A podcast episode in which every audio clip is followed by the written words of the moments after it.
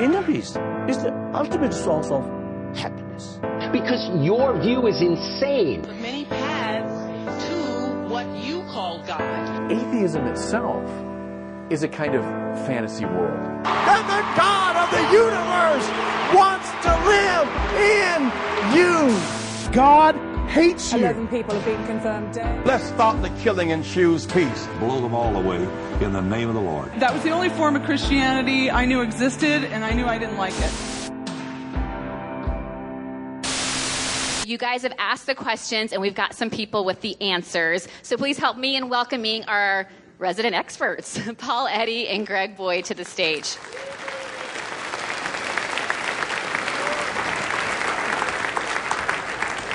Don't know about that experts thing, and I don't know that we have all the answers, but uh, we, we, we, look good at least, so uh, we're handsome, and, and, well, I do at least, but uh, we'll do our best. We'll do our best. I was referring to Paul that... anyway, so there you go. it's good. It's all good. You know, uh, Jesus taught us to love the Lord our God uh, with all our heart, all our soul, all our body, and all of our mind. He included that. And the mind is there to think, right? That's what the mind's supposed to do. And so we think it is uh, an act of worship to think, to intently think about kingdom and, and all sorts of other things. So uh, we have a, a, community here, a family here, that believes in, in, the appropriateness and even the godliness of thinking. And that's about asking questions. Uh, I don't know what your background is, but my first exposure to uh, Christianity was in a context where uh, you never question the pastor, uh, and if you ask any questions, it's, it's always in the form of, I know you're right. Uh, can you show me how much more right you are? Uh, we don't have that mindset here because that's, that's turning the brain off. And so I, I really love these Q&A times. Uh, at the end of our uh, series, we more often than not will have a time where we just invite questions. And so, and I love the spont- spontaneity of it. You never know what's going to happen, the curveballs and stuff. So trying to stump us here. It's like playing verbal chess. So anyways, let's, let's have at it. How does the Hebrews 11 definition of faith line up with Greg's understanding of faith, which seems to say that we can doubt and have faith at the same time? All right. Yeah, Greg, how does that line up? Well, first of all, you'll want to get the book, Benefit of the Doubt, because I have a whole chapter on this. But uh, the short answer is this uh, you know, that uh, in Hebrews 11.1, it says that faith is the substance of things uh, hoped for and the evidence or the conviction of things not seen. Uh, and the way I, well, at least one application of that, I, I think, is this uh, that uh, um, faith is about holding as a substance, the word there is hypostasis, uh, holding as a substantial reality that which you anticipate or something that you believe is God's will. You, you envision it, it's a vision. And then that vision creates a conviction. And the word there is uh, elenchos, a conviction that it will be so, which motivates you to move in a certain direction. Um, a, real unfortunate translation is, and I've, I've seen uh, two translations that do this, uh, where it says that faith is the certainty of things hoped for. And that, that's just a very bad translation of uh, elenchos. It, it's just uh, because, see, this kind of faith, having a vision that moves you in a certain direction, is totally compa- compatible with being uncertain. And that's in contrast to the kind of faith that a lot of people have today, where they think that your faith is strong to the degree that you're certain of something. So they try to talk themselves into certainty. And that leads to all sorts of bizarre conclusions. And if you look at Hebrews 11 as it unfolds, all those folks illustrate that kind of faith. They, they, uh, the author says that they, they, they uh, had a, a, vision that they were moving towards um, that uh, was yet unseen. In fact, all the heroes in, of, of faith in Hebrews 11, they end up dying before they get what was promised to them. They just moved in that direction. And so it really illustrates that faith is a movement towards something you don't, you can't be certain that person is going to be healed because you're praying for it, uh, unless God gives you a supernatural word of knowledge or something. We just have to accept that most of life is uncertain, but faith is about willing to move in, in a direction in the face of uncertainty. Not bad. Okay, well, thank you. Uh, Professor, would you give me a B? A, a minus? Please. Okay. All right. All right. Moving on. As we seem to be rather in the minority of Christians with a very loving picture of God, are there any denominations of Islam that view God as love? You teach world religions. I yes, you and I both uh, taught world religions. Um, interesting question. So, are there any denominations um, of Islam that, that see God as love? Um, I guess before, if anyone would ask me any question about any religion that saw God as love, I would want to start with a caveat and say, I think both of us could say this, having taught world religions. Neither Greg or I have ever seen a world religion that has claimed about their view of God what Jesus demonstrates to be true about, about yeah, the God of Jesus Christ. Namely, not that just God is loving or that God does some loving things towards us, but rather that God actually is love. That is qualitatively different from any other religious tradition I've ever heard of on the planet in the history of religiousness. Um, but, uh, but that doesn't mean that a, a number of religions don't have some view of God as, in some sense, loving and, and such. So when you think of Islam, uh, yes, uh, that, that would be the case with, with some groups of. You think of the Sufi movement, for example. This was a movement, uh, a part of Islam that arose in the Middle Ages. Uh, they're predominantly known for sort of it's a mystical dimension of Islam. Um, very swirling dervishes. The whirling dervishes. Yeah, whirling uh, dervishes. is where swirling, that phrase whirling, comes swirling. from. Yes. Yeah. They The- dress up in white and they swirl. whirl. Whir- swirl or whirl. They turn around. They curl. Okay. They hurl. anyway, uh, in, in this version of Islam, the, the fundamental goal is to almost become merged with or united with Allah. And Allah, for these, this, this group of, of Sufis, is seen as very loving. Very, uh, what they'll do is they'll look at the first surah, uh, we'd call it a chapter, uh, surah in, in the Quran. The first, very first opening uh, section of text in the Quran says, opening words, uh, that Allah is compassionate and merciful. And so they would see that as their predominant uh, element of, of who Yahweh or who uh, Allah is. Now, beyond the, the, the Sufis, there are other broader groups who would simply say, yes, Allah is loving. Again, it says in the, in the Quran that He's merciful and compassionate. Um, some some uh, uh, Muslims would claim to be pacifist because they believe that, uh, that Allah is, is merciful and compassionate. Um, others wouldn't. And so, just like in Christianity, so in Islam and every world religion, you're going to find diversity of beliefs. The Baha'i is another group. Who is related to, but not identical. Well, they consider themselves Muslims, but Muslims don't consider them Muslims. But we have that kind of stuff going on in Christianity as well. Yeah. But they're, they're total pacifists. Yeah. They're uh, sworn to nonviolence. So this question um, is in regards to one, um, this talk that Seth gave, and it says that they have a friend who is seriously questioning his Christian faith after reading some of Richard Dawkins' books. I really want to have some help for conversations with them, but I'm not sure where to start. Seth talked about a few reasons that he believes in God despite the arguments of the new atheism. What do you guys see as some of the strongest reasons or logical arguments for belief in God? You've debated on this topic, haven't you? A little bit here and there. Um, my, my shortest uh, argument that I, that I think has, it's not the only argument I'd use, but it's the one that I can, I think, express most quickly, and I think it's very compelling. It's the one that got me to start to reconsider uh, Christianity after I'd lost my faith uh, as a freshman in, in, uh, um, at the University of Minnesota. But it, it basically comes down to this. Um, I was wondering why it is that it's so uh, painful to be an atheist. Like, and and it's, it's, it's, it struck me as odd. If, if in fact there is no God, how could the universe involve, evolve a being that seems so out of place if there is no God? And more specifically, what I began to wonder is this: How is it that I, I my brain wants to make sense out of the world compulsively? I want to make sense of things, but if there is no overarching mind, why why would anyone think it, it does make sense? If there's no overarching mind, which is what is to believe in a rational God, then um, uh, things, we shouldn't expect things to make sense. But not only do, do we, we think things should make sense, it turns out, and this is what science is all about, it, it, it, does make sense. There's a rational like quality to the world. Einstein called this the incomprehensible comprehensibility of the world. Um, that it has a mathematical structure that you can predict what's going to be out in the world based on, on what, what you do on a blackboard, uh, like you did with, with the theory of rel- relativity. So I long for I long for reason. I long for things to make sense. Uh, and that would seem to suggest that, that there must be something out there that makes sense. And that, I, I long for, for morality, I, I, for good to overcome evil. Um, but, but if, if there is no overarching moral being to this thing, if the, if the whole universe is simply sort of you know, a chance combustion of molecules floating in, in nothingness, well, then there is no good and there is no evil, not ultimately. And, um, and in the end, good doesn't overcome anything. Uh, in, the end, everything dies a heat death, so it doesn't matter whether you're Adolf Hitler or a Mother Teresa.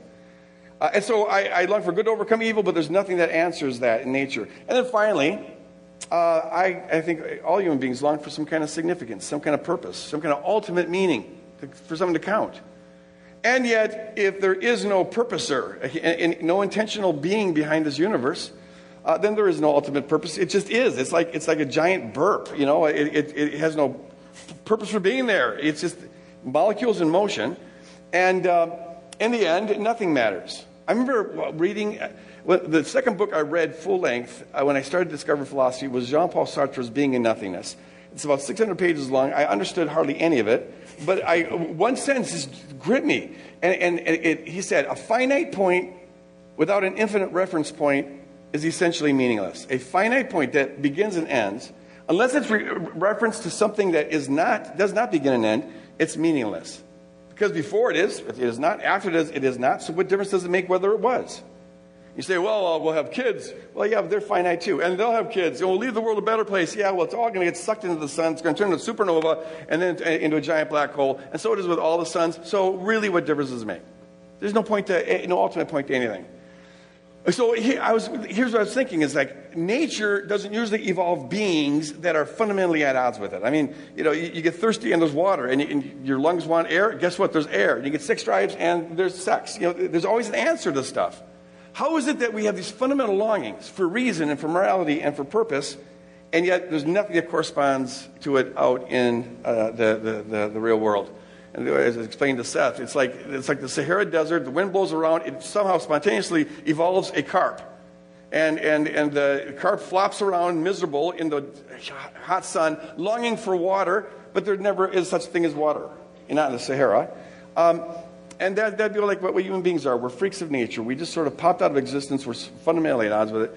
And so uh, it seems to me it makes a whole lot more sense to assume that ultimate reality, which is the ultimate state of things, that that, that is a being who is somewhat like us. If, if there's a God out there with a, with a super example of mind and a, the supreme morality and, and, and intentional, if ultimate reality is like that, well, then I can make sense of why I'm like this. I fit.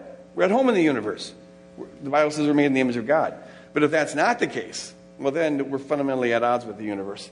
And um, I think that's a, a good argument for believing that there is the ultimate cause of things as, as a being who is the super example of what we are in a little ways. It's interesting you mentioned Sartre there. Uh, one of the you know, great, well known atheists of the 20th century. On his deathbed, he was being interviewed by his friend Simone de Beauvoir, and she was asking him a, kind of his you know, last thoughts about his philosophy. And in the course of this, this uh, interview, he said, uh, he said, although it doesn't fit with my worldview at all, because I'm an atheist and I don't believe there's ultimate meaning, he said, nonetheless, I still feel as if I was a being who was prefigured, created, called forth. I always remember that phrase. Prefigured, created, called forth. He says, but of course, that doesn't, that doesn't make any sense in my worldview. Uh, so I think it taps into this thing that despite his worldview, there was something in him uh, that said, but this doesn't make sense of, of, of who I am and what I am. Um, when I was in college, I didn't have a, a, a, complete, what I'd call atheistic experience. I grew up in the church, uh, but I did have about six months, and I didn't tell anybody about this certainly not my, my parents or my church or anything, but I, I went through what I'd, I'd, call probably an agnostic period. For about six months, I just didn't know if there was a God anymore. I was deep into science, um, and that was kind of my world. And it was at that time that I, I kind of wrestled through, like, what am I going to believe about, about this whole Christianity thing and God thing?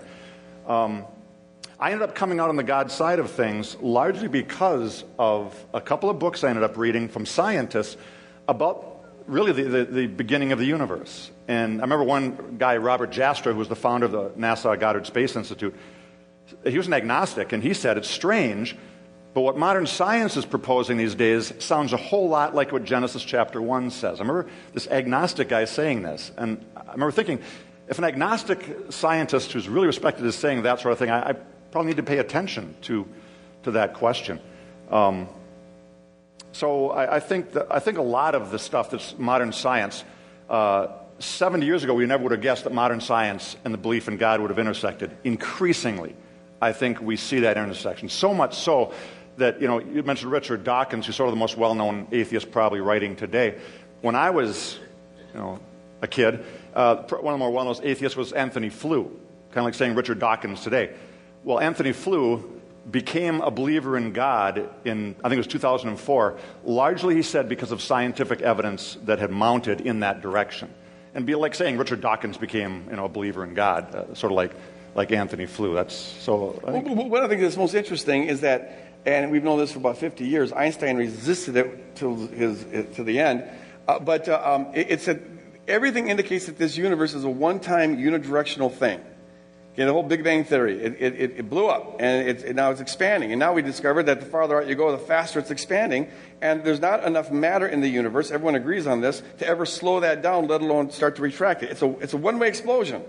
Well, that is just weird if you think about it.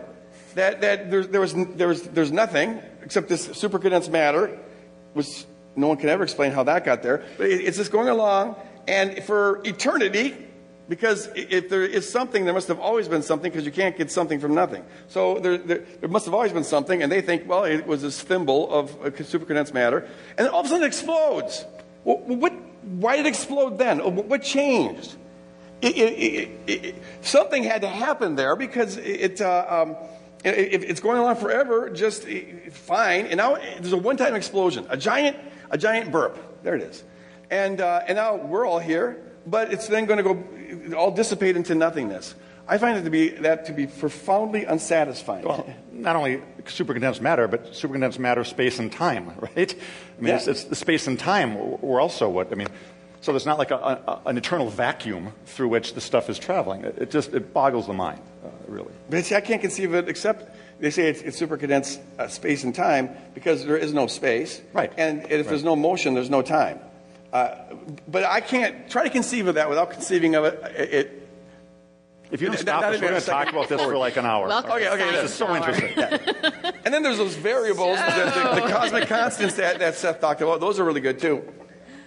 Well, there's We Al don't have Plantinga's time for rationality. any more questions, so thanks for coming. No. Um, here we go. Without God, there's no epistemological uh, sense to give to anything, phenomenologically speaking. Okay.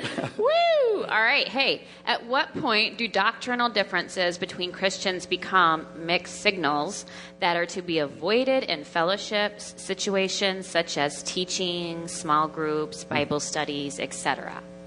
Good question. At what point are what- differences yeah. amongst Christians? When do Uh, become mixed signals. signals? Yep, Uh, to be yeah. avoided. Something Greg and I have shared, in, often in different Q and A sessions, I, I think, um, is this idea that um, all beliefs are not created equal. That uh, it's kind of a simple way to think of, of kind of layers of Christian beliefs in terms of importance, like how important is a particular belief, is to think about a, a series of concentric circles with Jesus at the center, and then moving out from Jesus, what we call dogmas, doctrines, and opinions. Um, dogmas we could call, um, well, to use C.S. Lewis's phrase of one of his most famous books, mere Christianity, the basics, uh, the pillars of the Christian faith would be dogmas. So you have Jesus, then you have the basic Christianity, then you have doctrines, which usually turn out to be theories about dogmas, and then you have opinion, which really is just theological speculation. And what's interesting, at least what I've found, uh, having taught theology for many years now, uh, for example, whenever I teach a theology course at Bethel, within that class, I'm guaranteed before I even ask the question that I have at least, at least 10, if not more, denominations in a 40 person classroom at at a Christian liberal arts setting. So I know we're going to have a lot of differences of opinion, but it almost always turns out to be the case that where the differences lie are with the doctrine and opinion layers, not at the Jesus or the, the mere Christianity central pillar things. And so I think if we could remember that, that, that there's, uh, the farther we go out from essential Christianity, the more differences of opinion we have. The closer we move into getting Jesus clear and the basics, we have so much common ground. Uh, and the sad thing is, so many, as you mentioned, churches and Bible studies and denominations have split over differences at the outsides, not very frequently differences at the center. And I think that's been Are you pre-trib or mid-trib or post-trib? Exactly. Oh, That's the. or non-trib. Yeah, yeah. Uh, the only thing I, I would say to qualify that somewhat is, is that um, even uh, among people who profess the same mere Christianity, uh, I find one of the mixed, one of the strongest mixed signals I have to interact with is that their picture of God is not defined by Jesus dying on the cross. Uh, Jesus is part of the picture of God, but then they loop in all sorts of stuff in the Old Testament and other things. And so um, I find that to be, a, even though we agree doctrinally on Yeah, stuff, yeah. the actual picture of God that people advocate uh, sometimes very different from the picture that I, I, would, I would advocate based on the revelation of God. Which really is to say that what we say we believe out of our mouth oftentimes isn't really what's actually the truth about in our you know in the synapses of our brain. I think that's the, the fundamental question. What really do you see or experience or believe in your head when you hear the word Jesus or God? Not just what do you say, but what, what's the Yeah, yeah. factual reality of what goes on in your brain? And does that look as beautiful as, as Jesus Christ really is? Yeah. Thank you. So, what are we to do with a Christian worldview that doesn't see and accept the nonviolent teachings of Jesus?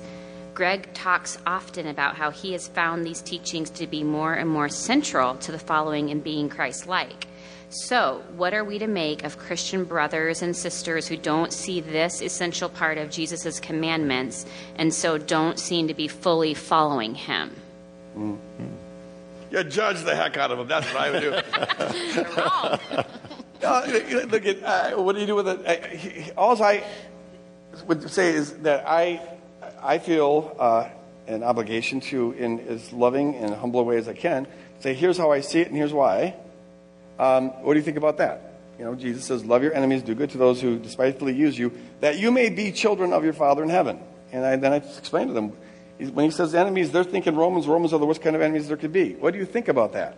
And, and just trying to help people like get their eyes open to it. Now, some are more open to it than others, uh, for sure. And for some, it's just it's so uncommonsensical and so contrary to what they've been taught and the, the fear they have in their life that they, they won't even hear it. And so there, you just bless people. You know, it's like I, I'm in process, they're in process. You know, so so you, you call it as you see it, do it in as loving way as possible, share it, uh, and and then be done with it. I don't have to. I, I don't know anything about the relation with God, or there's no judgments about their salvation or anything like that. It's just that here's how I see it, and um, invite them to join, uh, and they do the same to, to me with their view, and uh, then bless them and be on your way. Which is really to say to, to do what mixed signals was all about, right? To, to Mm-hmm. Yep. proclaim truth as we see it, as we understand it, in a humble, uh, gentle, loving way, and create room for dialogue. I think that's, that's The very worst thing that you can do, someone shared this with me a couple weeks ago, is that they were in a debate with somebody uh, over um, whether God is uh, completely as He is in Jesus Christ. Is he, does God love His enemies, and is, is He all? Is He is the very essence love? Uh, and and does He call us to love our enemies and refrain from violence? And in the course of the argument, this person who's defending the loving Jesus got very, very, very angry and and uh, finger, pointing fingers, and it's like, and then five minutes into it, she realizes I'm totally contradicting my own view by how I'm arguing. So Paul says in 1 Corinthians 16, 14, do everything in love.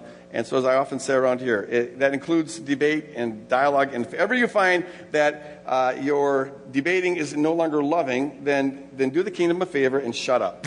Because even if you're right, you're wrong. Amen. Okay, so people, sorry. people in medieval times believed that God had ordained people's positions in life because that was how their society was set up. So, how do we know that our view of God being an equal opportunity lover of people isn't just a reflection of today's American culture values of equality and tolerance for all people? It's a good question.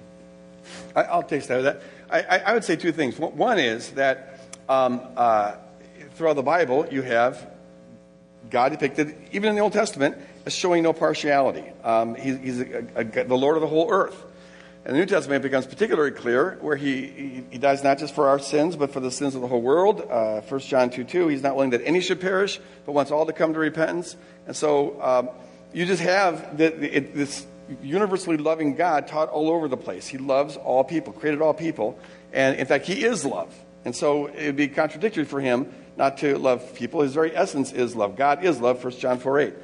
Now, having said that, I think this question is tapping on something that is, is really important because it, it's, in the Middle Ages, they had the same verses we did, but there was superimposed on this this cultural idea that uh, your station in life is, is uh, determined by God. It's, it's predestined for you, whether you're nobility, whether you're a peasant, whatever. It was a kind of a caste system. Uh, and that was their, their view. Whereas in our culture, you know, we have this belief that everybody, you know, everybody could be president if they really wanted to, which is nonsense. But uh, um, no, we, we, and, and this, you know, we hold these truths to be self-evident. Everyone was created equal. Now, here's the thing: is that that I, I think it's true that everyone's created equal in terms of being loved by God, but there's no other sense in which two people are equal. We're all unequal in, in, in all these in talents and all sorts of things. Um, and, and yet, so that's an example of sort of a cultural belief that we just sort of have. Or even more fundamentally, maybe this is what the person's kind of getting at, is that in America, you know, we have this belief that, that everyone has a right to uh, life, liberty, and the pursuit of happiness. I've heard people think that that's in the Bible. Like the Bible says, life, liberty, and pursuit of happiness. Well, you see, it, it, it'd be very, there's a lot of people who say that is the Christian view. Uh, that is at least questionable uh, that, that, I mean, the way it gets played out in our culture is uh, that, that um, I have a right to my personal happiness. And uh, um, is, that, is, that, is that really a biblical view? Uh, I have a right to, to, to freedom to the point where I will kill or die for it.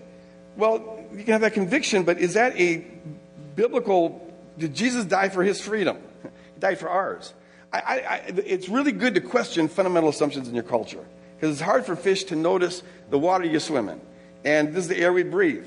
And uh, uh, it's easy for us to just Christianize things because we're used to them. And that's what cultures have been doing, Christian cultures have been doing throughout history. And so you end up really making an idol of your culture. So it's really good to call into question fundamental assumptions about your culture. It's really biblical. Life, word. liberty, and the pursuit of happiness. Hezekiah 3 American Constitution 1 7.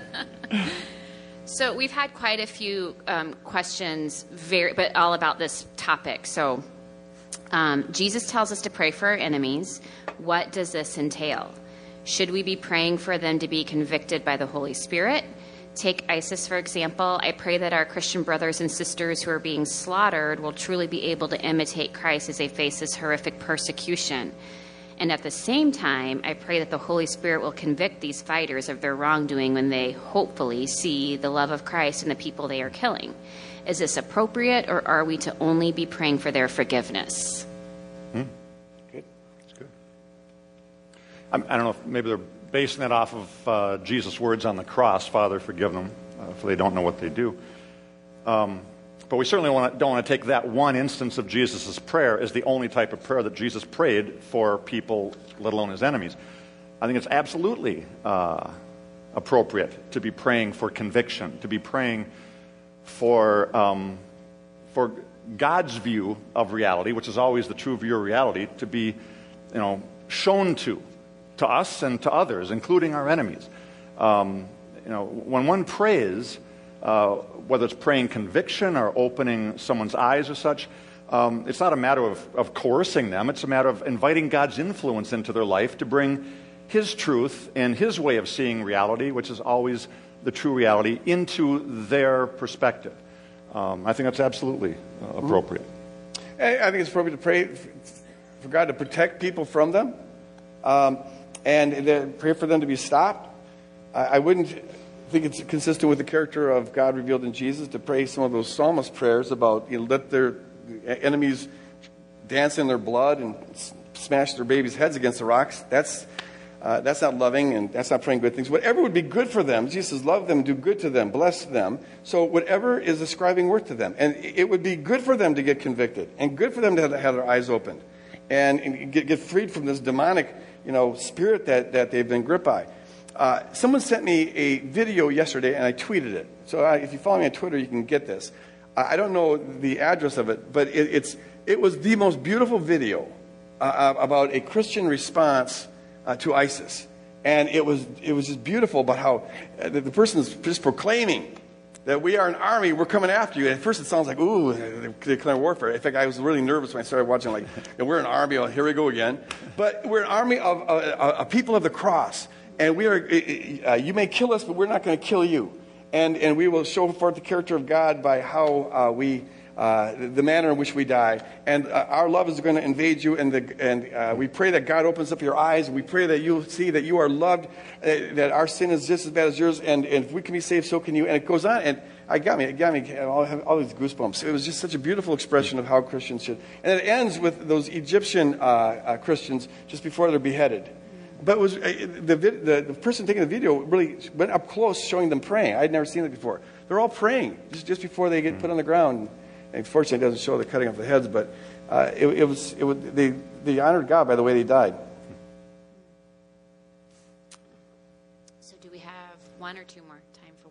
Well, it's only 6.04, so we, got, we, we got 11 minutes, man. We can, we can get through 11. Well, okay. We're- we- How the- long the are you spirit guys of succinctness is coming out now. That's the real question. Okay, so why is the idea that all non Christians go to hell so widespread in the church if the Bible says there's hope for people of different religions? How can so many pastors and Christians today have the opposite view? Hmm. Well, you know, one thing is that it, you know you have a strong emphasis in the New Testament uh, on uh, you know Jesus says, "I am the way, the truth, and the life. No one goes to the Father except through me." And uh, the importance on evangelizing and importance on believing in Jesus. So you have that, and it's very easy then to conclude that everybody who's not, uh, if you just focus on those verses, you could come to the conclusion that everybody who's not explicitly a Christian, who doesn't pray that prayer, uh, is going to hell. Um, but what I tried to show in my message was that if you zoom out a little bit and look at other considerations, we've got a lot of reasons for thinking that, in fact, God's love encompasses everybody and that the work of Jesus, the saving work of Jesus, encompasses far more people than who knew about it. Uh, folks in the Old Testament being a case in point. Um, and so I, I think it's just because that's a simpler thing to believe. You have to do a little more mental work to go out and say, well, what about this verse and what about that? What about Acts 17, where Paul says that God's at work in all places and all times, trying to get people to seek for him and, and find him, uh, though he's not far from any of us. So as you put all, all that together, you come up with a broader picture. But uh, some folks just like to quote the, those verses, and they assume when Jesus says, you know, no one goes to the Father except through me, they assume that that means only those who believe in me go to the Father. But those are two very different things. I think. It's interesting. I mean, you know, I've heard a lot of people say, well, you know, Jesus talks far more about hell than he does about heaven. And I've never done the count myself, but I'll even grant that for a minute. An important question whenever you read Scripture is the question of context. Like, who is Jesus talking to when, right? And I, one, thing I do get a pretty strong sense of is whether Jesus or Paul or anyone in the New Testament, usually when the topic of hell comes up and, and future judgment, it seems that free, usually, isn't it? Jesus is talking to the people of God at that point. It's, it's the people of God who strayed. He's not going out and talking to people who don't know about God and saying, You're going to hell. He's warning, usually religious leaders, about the hardness of their heart and calling them to repent. But Paul, for example, when you actually have an example of someone going out into the Gentile world, pagans who don't even know God, he doesn't lead with a hell message. He tries to find, as Brianna showed in this series, common ground and tries to build bridges and, and show them the, the beautiful God they just don't know about. So I think it's, we had to be very much paying attention to context every, every time we just, just to yank a verse out of the Bible and throw it at people is, is always a danger. Yeah, yeah. I, I, I think there's also, uh, among some, um, a, a sort of religious spirit to this, where you feel special if you're the only ones. It, it, it's, it's like it, I had a Bethel student one time get really mad at this idea that non Christians could be saved, and her argument was, well, then. Then why did I quit smoking? yeah, it, it, wasn't the best argument I've ever heard in the world. It's like, it's like look at we're the special people. We, we, we give up this stuff, and so only we should get in. And, and it's almost like we don't want God's love to be this generous. We're afraid of this outrageously generous God. Uh, but I, I, think the outrageously generous God is, is all the more beautiful. And it's, it's true that Jesus, uh, most of his parables are about these reversals. Those who are so confident they're in end up being on the out. And those who thought they didn't have a chance end up being on the end. The great reversal parables. Uh, they're meant to warn the, the confidently religious. And so being confident that it only applies to the non religious is probably not the right conclusion to draw from them. Thanks. We want to thank you guys for um, being here and for sending in your questions. We are about to ask our final question of the night um, because we want to make sure that you guys can go out and partake in our celebration of the volunteers. Well, we should also mention, Shauna, that, that oh, maybe you were going to mention it. Maybe. Maybe I was. So why don't you- was I? You tell me. I did a word of knowledge. You were going to mention it, yes. Okay. Yeah, okay. What was I going to mention? Okay. I, I, that that uh, you, you, I, we encourage you to um, Watch all of it. Yes, there you go. See, see?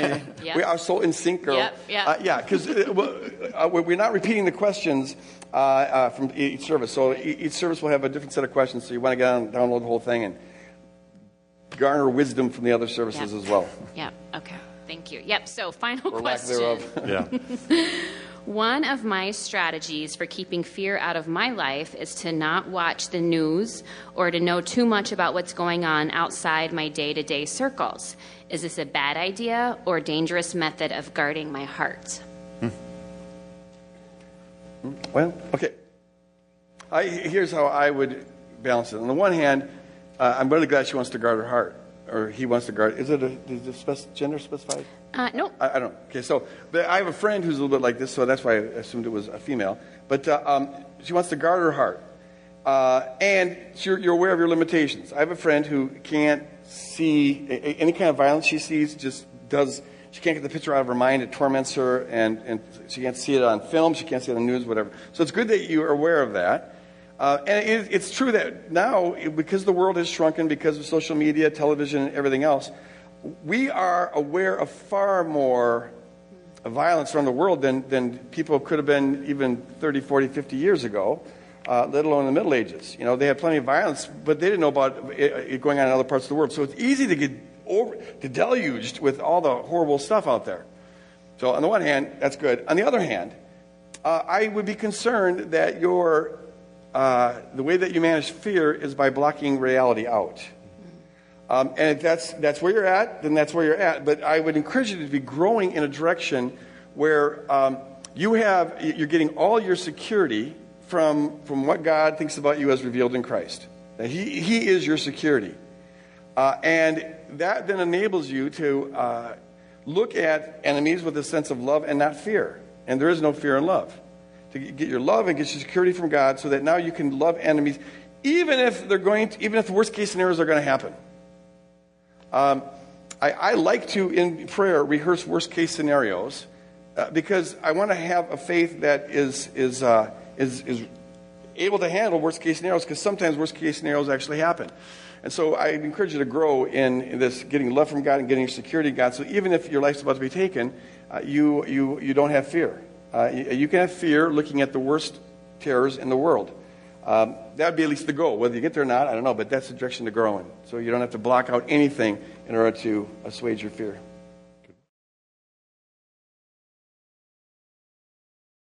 All right, so this is we're going to start with one that was emailed in this week.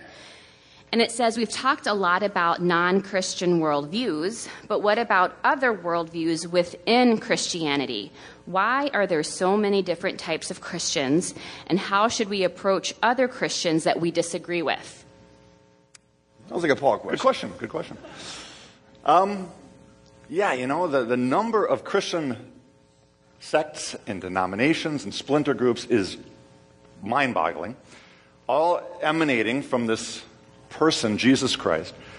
Um, and I, I think Greg and I would both say when you actually look at what is it that divides the body of Christ into all these different groups, um, you, know, you might have probably heard us even use this analogy before. We've, we've often will talk about these concentric circles that move out from Jesus. So if you think of sort of Christian beliefs as starting at the center with Jesus, moving from there to what C.S. Lewis called mere Christianity, or what we would call the dogmas of the faith, kind of the pillars, the basic Christianity. Um, from there, doctrines, which are usually theories about the dogmas. And finally, the outer fourth level would be opinions, kind of like theological speculation. And as we've looked at the differences that, that really divide Christianity, it turns out that from our perspective, most of what divides Christians isn't convictions about Jesus, and isn't even convictions about what basic Christianity is. It's the two outer layers of doctrines and opinions. And that stuff, which is really the least important stuff, is what's caused the most division and hostility and angst and anger uh, against brothers and sisters over the centuries. So the, the dogma would be like the Nicene Creed, uh, Apostles' Creed. You know, that God created the world, and uh, humans are fallen, and Jesus came to save us, and those kind yeah, of things. Yeah, Core Basic storyline of Scripture, really. You know, a, a God who is love, the triune God, who sends His Son for broken human beings to bring them, restore them back to Him, who creates the church of Jesus Christ, and that He's coming again. Kind of the, the, the real basic storyline of Scripture is really the, the dogmas that the creeds have always sort of anchored for us. We've always agreed on that stuff. Uh, for the most part, it's, it's the other, like, like, okay, what age do you get baptized at? You know, things like this that begin to do, divide uh, the body in, in, in pretty significant ways, but are, are really on the more outer edges of what is important in Christianity. And so, in terms of, uh, of interacting with uh, other believers who have differences of opinion, it's, it, it's the same thing we emphasize throughout this whole series. Um, the most important thing is to do it in love. 1 Corinthians 16, 14. Whatever you do, do it in love. And that means do it in a way that ascribes worth to the person and uh, affirms them. Um, if at any point you find that you're more interested in winning the, the, debate than in expressing love to the person, do the kingdom a favor and shut up. Uh, walk away because you're going to lose even if you win. Um, and and, uh, and then you just discuss things calmly with an open mind, uh, sharing your convictions and listening to theirs, uh, and proceed from there. Do it our, love. our conviction is if, if you can agree enough to do the kingdom together, that's enough to do the kingdom together. And uh, let's, let's not divide needlessly. So, in, in, in, our, in our, view, you know, we always ask the question um, how much unity is necessary to get a job done? Uh, and so we'll partner with anybody when it comes to like uh, uh, you know building homes for people who need homes and providing food for people who need food because you don't need much unity uh, to, to, to, to do that. Um, you just need to agree that those people need help. So we'll partner with anybody to get that job done. But like running a counseling center, now there it would make a difference on how a person, for example, interprets suffering. Do they think that God ordained this or that it's something that God is against? That could make a big difference. So you need a higher degree of unity there. But uh, the task determines. And so our, our central beliefs here are determined by what do we need to rally around to build the kingdom, to advance the kingdom here. And that's kind of our, our core doctrine. Thank you. So, Greg talked about Eastern religions in his sermon on not being the tree. I've heard of these religions all my life, like Hinduism and Buddhism and some others, but I don't really get where they are coming from. Do any of these Eastern religions believe in a loving God like Jesus revealed to us? All right. Yes, I am not the tree. Always remember that, please.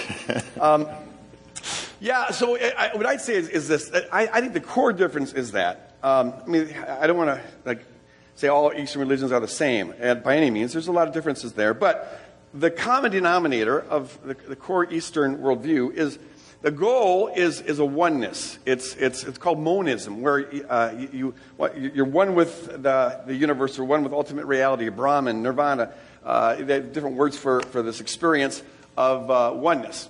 And so the, the ultimate goal is to collapse the distinction between you and everything else. That's why I use the illustration of me thinking I was the tree uh, as, as kind of illustrating this, this uh, oneness thing. Whereas in the Christian worldview, God is ultimate reality, and even God is, is relationality. God is Father, Son, Holy Spirit. Uh, because God is love, and love requires an I and a thou, right?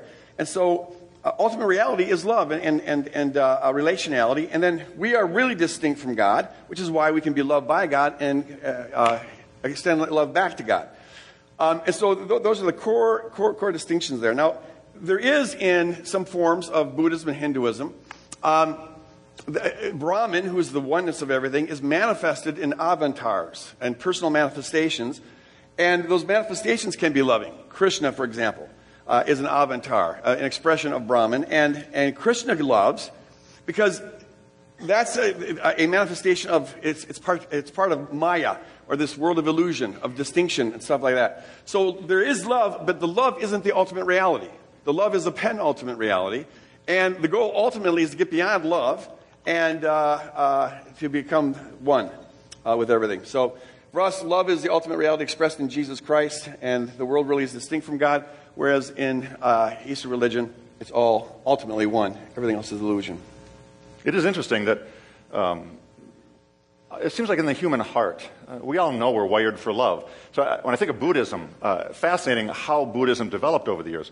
Uh, Siddhartha himself, the person we call the Buddha, which just means enlightened one, um, when he was asked about, you know, is there a God and different religious questions, he basically was an agnostic on all that stuff. He said, I don't know if there's a God, don't know about eternal life. That's not my gig. He said, Didn't matter, basically, yeah. his philosophy, Buddhism, initially was simply a way to avoid suffering.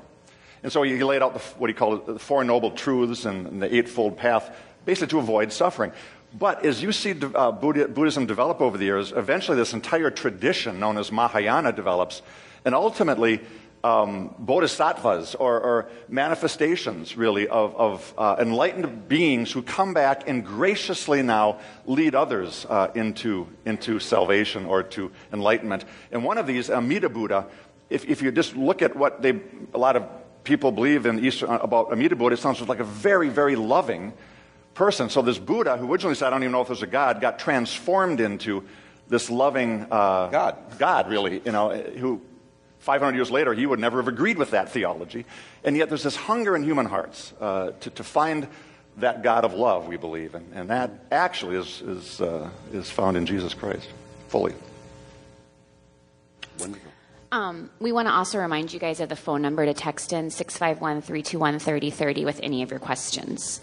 In the same way that it is po- quite possible to be a Jewish follower of Jesus, is it possi- possible to be an Islamic follower of Jesus? And if so, what would that look like? Oh, this is a great question. Um, so it's interesting. The first part was in the same way it's possibly a, a Jewish follower of Jesus. Um, in the first generation church, the, question wasn't, is it possible to be a Jewish follower of Jesus? For the Apostle Paul and others, the question was, is it possible not to be a Jewish follower of Jesus? Because, of course, the Jewish, uh, the Christian movement was, was emerging within Judaism. And so, one of the biggest challenges Paul faced was, as he's bringing the, the message to the Gentile world, is do you have to first become a Jew before you can become a Christian? And of course, the Apostle Paul's message was no, you don't. You can come directly to Jesus Christ.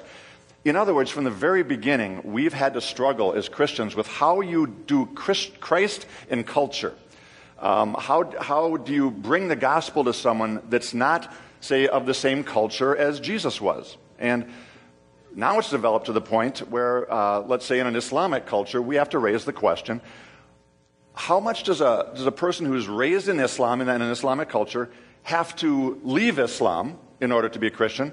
Versus how much can they actually stay immersed in their culture of Islam but be a follower of Jesus Christ. And this is something that missionaries on the field are really, really struggling with today. A number are finding that the more you leave a person in their culture but able to embrace Jesus, the easier it is for them to integrate Jesus and, and a passionate relationship with Jesus into the lives rather than forcing them to, let's say, adopt a, a Western American culture in order to be a, a follower of Christ. Um, and so uh, a number of missionaries that I've talked to have found that a, a, a, a, Islamic follower can continue to say, read the Quran, continue even to go to the mosque, but once they realize Jesus isn't just one of a series of prophets, but is actually God the Son, uh, the second person of the Trinity, that changes everything for them. And now entering into relationship with that triune God while still having some elements of their Islamic culture uh, actually works pretty well. Mm. Yeah, it, it, it's. I, have been told it's it's the uh, most effective way to evangelize. I get so choked up when I talk about this topic. this is so moving. Yeah. Okay. Um, it's the most effective form of evangelism among Muslims. Um, and, and the, this really con- contrasts with the way the West has usually done missions up until fairly recently during the whole uh, uh, uh, period of colonization, we virtually identified Western culture with Christianity. And so, you know, you, some of you have seen these before and after pictures when the missionaries come back and talk about what they've done. You know, beforehand, you have uh, the in, indigenous population dressed in their traditional garb, but then the after picture, they're wearing ties and dresses and all the other kind of stuff. And we basically just westernized them. Um, and that was really a hindrance to missions because, especially with, uh, uh, in Arab countries, there's a strong resistance to Western culture. Uh, and some of it's very legitimate. You know, they don't want the kind of secular values we have here. But when you can distinguish between having a relationship with Jesus and Western culture, well, that opens the door. Uh, you don't have to buy into Western culture to buy into Jesus. In fact, if you buy into Jesus, there's aspects of Western culture you absolutely shouldn't buy into. And that's what we're called to do in terms of living a countercultural lifestyle. Um, and so, so uh, we've come to really see that um, there's a world of difference between just having a faith in Jesus and culture. Culture is, is just culture. And there can be idolatrous aspects to culture, good aspects to it, bad aspects to it. But, but uh, the culture is, itself is not Christian uh, or inherently non Christian, it just is. And so have the introduce people to Jesus and leave the culture in place, and then Jesus begins to transform the culture from the inside out. Okay, so please address how we can love those who kill innocent folks, as the policemen who killed the black men in Ferguson, in Missouri, and South Carolina, and even the Nazis or the Muslims beheading Christians. How do we love them? Yep. How? Just do it. Just do it. Oh, yeah, it is, it, it, it's challenging because when you uh, see stuff like that, of course, you just get, you know, you get enraged. You get enraged. That shooting just recently, five times in the back, uh, it, it, just it so enrages you. Here's where it's really important to distinguish between what people do and who they are. And who they are are people that are made by God in His image, people for whom Jesus died. And to love them is just to affirm the worth of that. It's not to at all condone any of the behavior, any more than loving, you know, your neighbor or your spouse or yourself. There's things you you love yourself, but there's things I'm sure about yourself that you don't condone, and that's what you struggle with. And so um, it's about affirming that they are worth Jesus dying for. And um, it, I, here's what I found: there's been several times where the Lord has commanded me. I really felt an, a strong word that I'm supposed to be praying for a certain person who's attacking me, uh, character assassination or whatever. And I find that it starts as a sheer act of obedience. I just do it because I'm supposed to. And so I just pray, um, you know, Lord, thank you uh, for creating them. Uh, protect people from them. You know, whatever is good for them, we're to be praying for. Because Jesus says, love your enemies, bless those who persecute you, do good to those who despitefully use you. And so whatever's good for them. Now, it's good for them to be convicted for what they're doing. So you pray for conviction there. And if, if necessary, you pray uh, protection from, uh, from others. But you also uh, pray that their eyes get opened and uh, that they come to see the light and that they can discover uh, the, the love that God has for them and things of that sort. And it begins by a sheer act of obedience. In fact, you may be grinding your teeth. That's okay. Just keep on plowing forward. But I find that if you are diligent in doing that, in time, you begin to actually see the truth of that. That there is an inherent worth there. Of, uh, they, have, they have an unsurpassable worth. And God begins to share with you a slice of His attitude towards them. And um, uh, yeah, you begin to, your eyes get opened to, uh, to see the worth of a person that is deeper, a non negotiable worth that's deeper than all their actions, all their attitude, all the harm that they've done. Uh, they, they, they were created to be in a relationship with, with Jesus, and, and uh, God desperately wants that to happen with them. And so you pray for that to, to come about. Amen. Amen. All right. So during the sermon a few weeks ago, there was a quote from Pascal saying that most people do something, whenever good or evil, with passion because they believe they're doing it in the name of the Lord. Do you think doing something right in the name of God is a good thing? Obviously, doing something wrong in the name of God is a bad thing. Take a swing. doing so well. Um, I mean, you could it could be a different kind of layers to that that might be motivating this question. I, what comes first to mind for me is just all the things that have been done in the name of the Lord over the centuries. Uh, many of them clearly, at least from my perspective, not of God. Um, I even think of, of uh, folks who get, you know, will, will, get a sense that God has spoken to something to them, even a prophetic word, and will then speak with sort of, thus saith the Lord, or the Lord told me. I personally think we have to be um, pretty careful with mm-hmm. putting the, the label God said or God told me on things. Um, or even so, doing it in the name of God. Or, yeah, right, exactly. Because as soon as you do that, now you've just invoked the court of heaven. You've invoked the triune God behind whatever you say or sense or feel or going to do. And I, I, think the only time we can legitimately and carefully do that is when we've seen Jesus do something and we're simply imitating Christ. And we can say, we're doing this in the, in the, name of the Lord in the sense that we, we saw Jesus and we're following in that sort of wake of Jesus. Uh, beyond that, I, I, get, I get nervous about that. That's, that's absolutely right. I, it, he, he, the, the, history of religion, uh, and including the history of the Christian religion, is characterized by people uh, wanting to give their opinions divine authority by saying that what they're doing is in the name of God. And maybe what they're doing is right and good, but it is hubris, it is arrogant, uh, and in fact, it's taking the name of the Lord in vain uh, when we attach God's name to our opinions on stuff. And so I think Paul's absolutely right. Uh, uh, do right, uh, and, and, and, it should, should be in your mind consistent with what it is to be a follower of Jesus. But I only identify the kingdom or doing things in Jesus' name when it looks like, feels like, and manifests the love of God revealed on Calvary. Uh, if it has that kind of quality to it, it's a distinctly kingdom thing. There's a whole lot of good things that aren't distinctly kingdom. They're just decent and good. We'll do those. That's wonderful. But uh, the kingdom, it always looks like Jesus uh, dying on the cross. It always manifests that kind of self sacrificial, humble love. That you can do in Jesus' name. Yeah. yeah. Everything else. I just want to add, because uh, I think there's an important dimension to this that attaches particularly to when someone senses they got a word from God about something. Um, and particularly, this, uh, uh anyone who kind of comes out of the charismatic or Pentecostal tradition, you know, knows what when, you know, maybe it's witness when someone will say, you know, thus saith the Lord, or God told me and I'm, I'm supposed to tell you. I'll tell you, the, the, the, person on earth that I've seen who I believe most clearly has that gift, like really gets prophetic words from God, is also the person, and it's one of the leaders here at Woodland, who um, is the most humble person in this regard.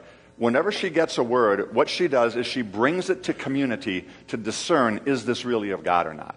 And I think in our Western individualism, we like to think that you know, God can directly download, and then we have the authority to speak whatever we want and say, you know, God told me, so you better. As opposed to letting the community discern, is this really of God? And in, in Scripture, in the New Testament, there's always a communal discernment thing. Super wise to bring those senses to, to uh, other bro- brothers and sisters to discern with us, is this really of God before we put that label on it? Excellent. So this one is kind of long, so I will try to read it slowly. Regarding terrorism and loving your enemy, it is easy for us to light our incense and sing kumbaya because we are free. Kumbaya. Please don't. Um, kumbaya. Okay. It is very possible my grandchildren could be killed one day for following Jesus. It is a great cause to die for, but I would like to avoid it. It seems wrong to sit back and let others keep me safe. I bet everyone here claims to be a pacifist, but with a limit. So am I a hypocrite? What do you think God expects when it comes to keeping our kids safe? Yeah, there's a lot of questions in that question. um, I'll take a first stab at it. Um, here's the thing we have to remember that when Jesus gives us, and Paul does the same thing in Romans 12, that when they tell us to love our enemies, do good to those who despitefully use us, and pray for them, and things like that, um, they're living in a context where they're already under the rule of terrorists. The Romans were terrorists, they ruled by terror. Anyone caused any problems for them, they would go in and round up a bunch of people and crucify them on the hillside and let their bodies rot to remind folks you don't want to mess with us. So it's not like they were singing kumbaya. You know, they were in the worst circumstance you can imagine. Um, and yet Jesus says, love your enemies. And this is why he ticked a lot of people off. Um, so so the, the, the, the, command stands. It, it, it's an unconditional thing. That's why Jesus says we're, we're to re- reflect the character of our Father by how we love. And he loves like the sun shines and like the rain falls. He loves indiscriminately without any qualification based on the merits uh, of the people in front of you, whether they're friends or foe, whether they're giving you flowers or dropping a bomb. Uh, it, it, it, it, just flows out of us unilaterally, unconditionally. And Jesus says, do that so that you may be children of your Father in heaven. Matthew 5.45. This is the qualification. Everybody loves those who bless them. Uh, there's nothing unique in that. Uh, and everybody, unless you're a follower of Jesus, the natural thing is just to hate those who, who are a threat to you and to your children. And uh, that's understandable. That's understandable. The self protection mechanism is very strong. Uh, but we are to be living in this, uh, under the reign, under, in the kingdom of one who fills us with his love, and that love is like the sun shines and like the rain falls. It's indiscriminate. And Jesus knows it's crazy because he goes on to specify, you know, that this, this kind of love is what sets you apart.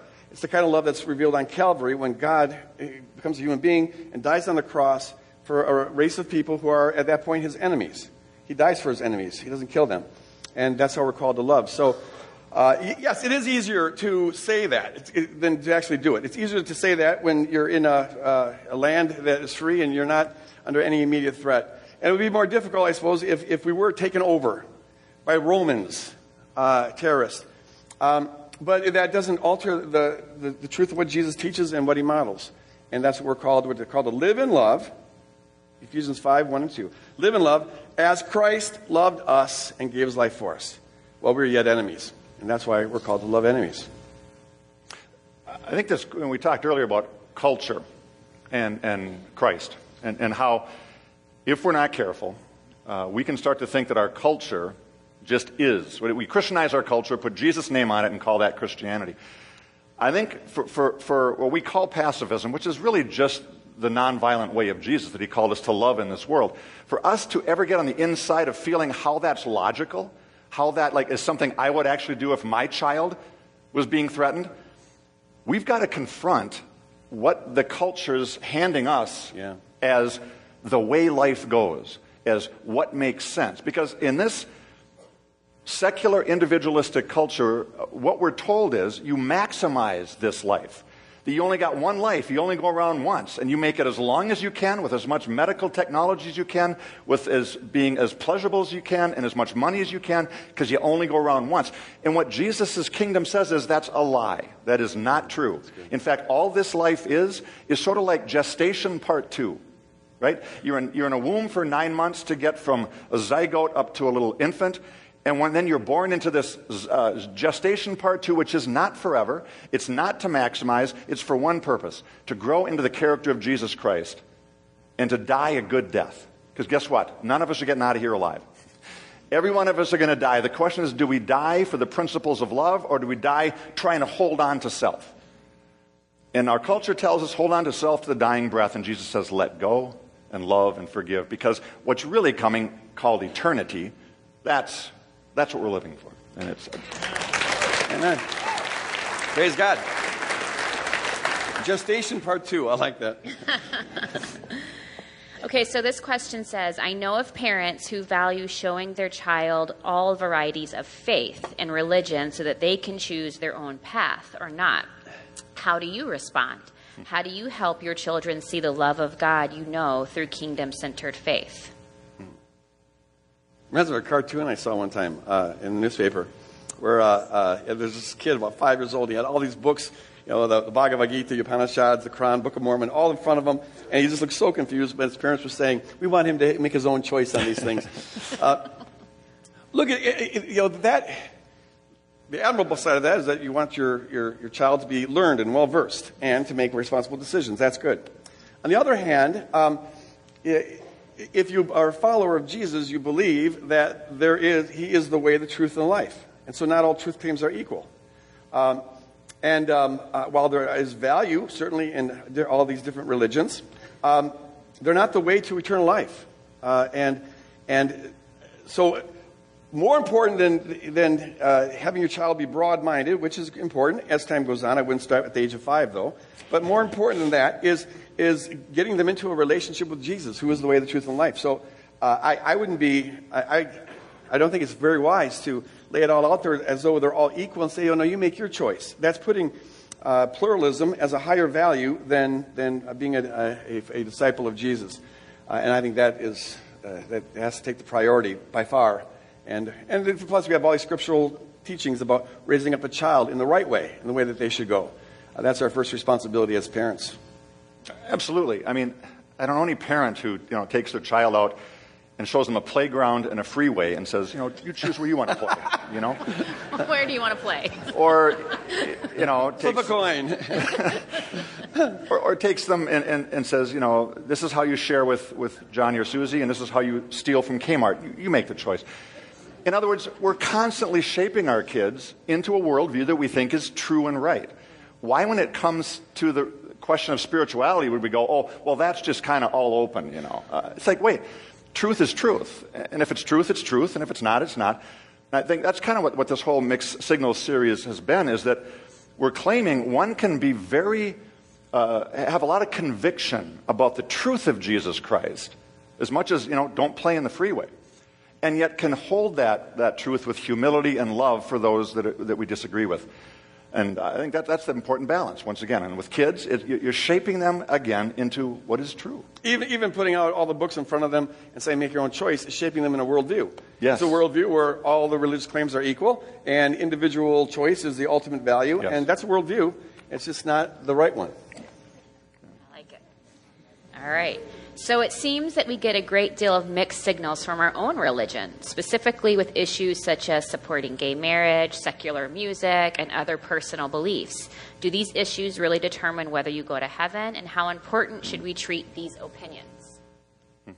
Kind of goes back to your concentric circle thing. It does. is- So elaborate, Greg. Well, it, it, look, yeah, you, you'll recall from a few minutes ago that there's, there's a center, which is Jesus Christ, uh, and what he reveals about God and the way of life we're called to, to uh, live.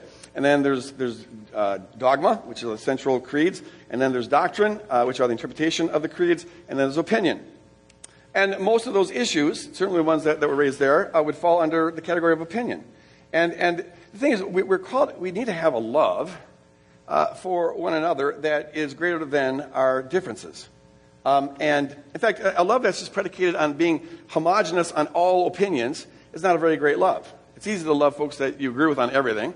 Um, it takes a greater love to love uh, folks that have that, that differ from you, that have different opinions on, and stuff. So, um, th- those are great things to discuss and to debate, and, and as long as you're all doing it in love. But uh, most of those things shouldn't divide us. But again, the level of unity that you need is, is predicated on what mission are you called to carry out.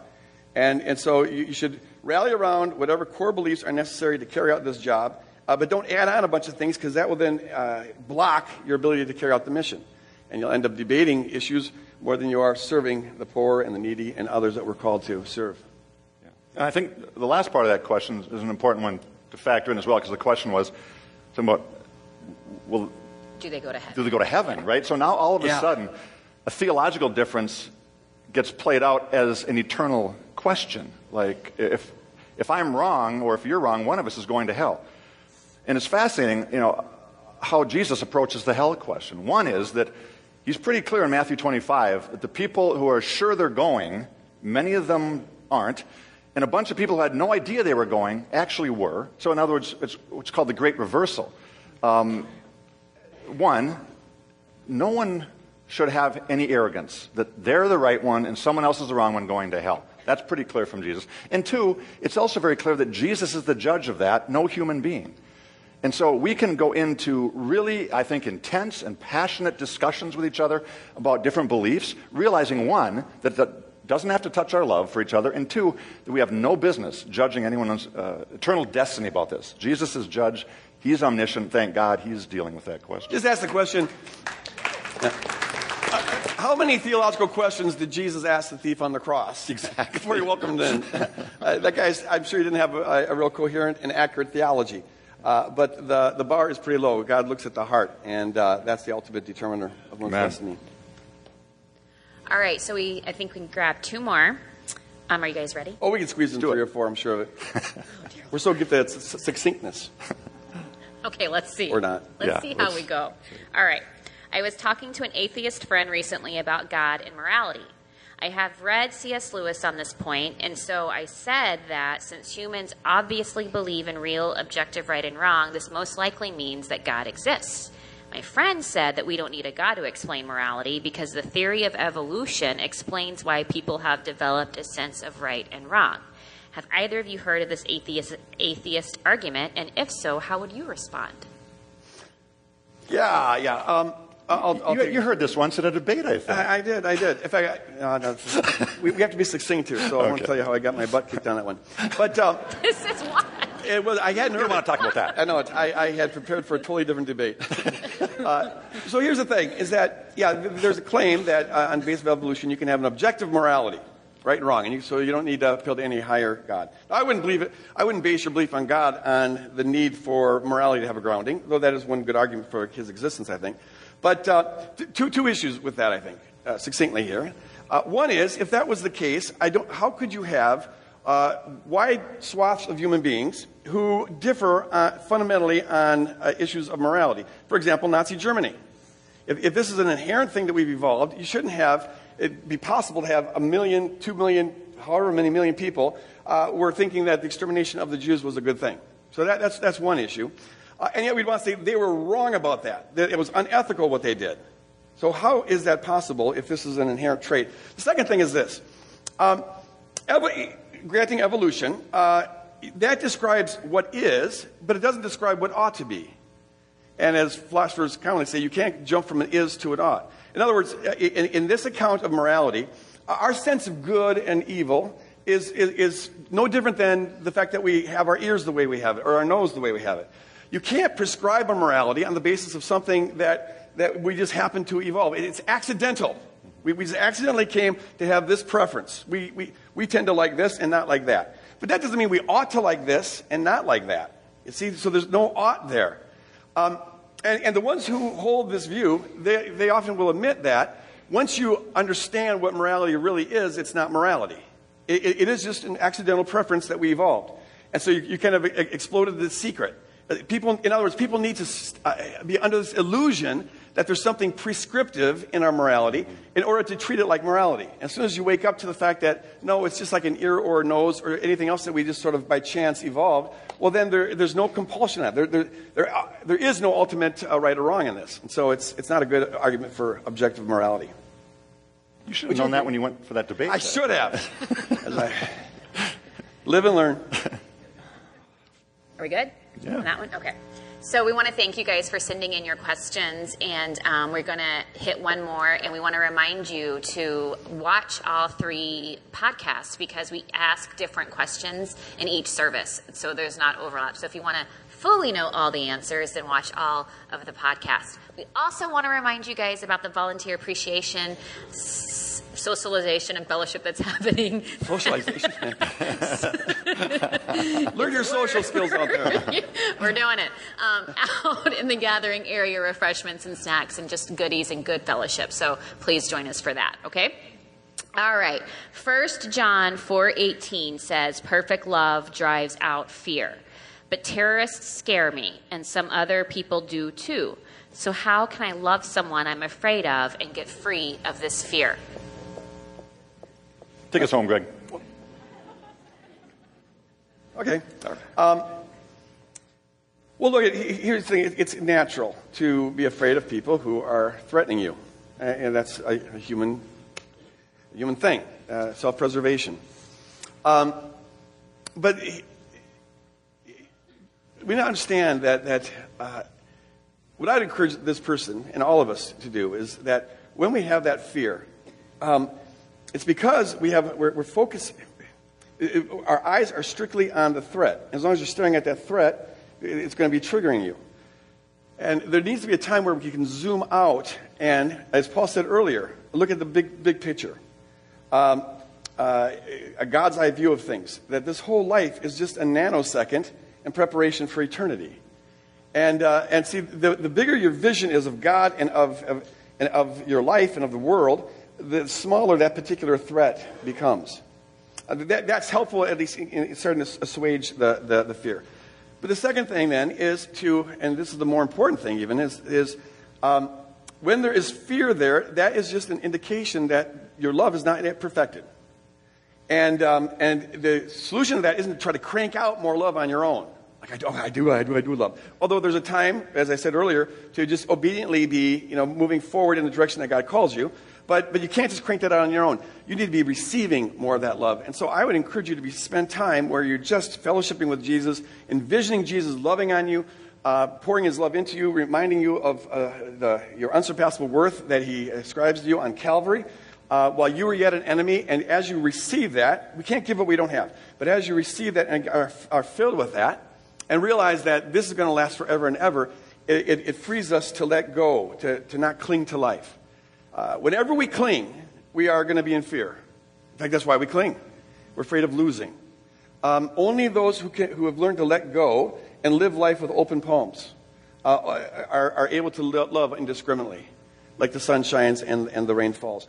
One, one other thing I, I, would say is this uh, I find this exercise to be very helpful in prayer. Uh, it came to me, oh, uh, over a decade ago. Uh, I got this kind of a vision as I was praying. And in, in this vision, and let the Holy Spirit tailor it in your own life, but it's, it's sort of a rehearsal for death, uh, where uh, I'm, I'm standing on the banks of this river. And uh, I'm aware that Jesus is in back of me. I, I'm not yet looking at him, but he's in back of me. And there's a little like raft on this river.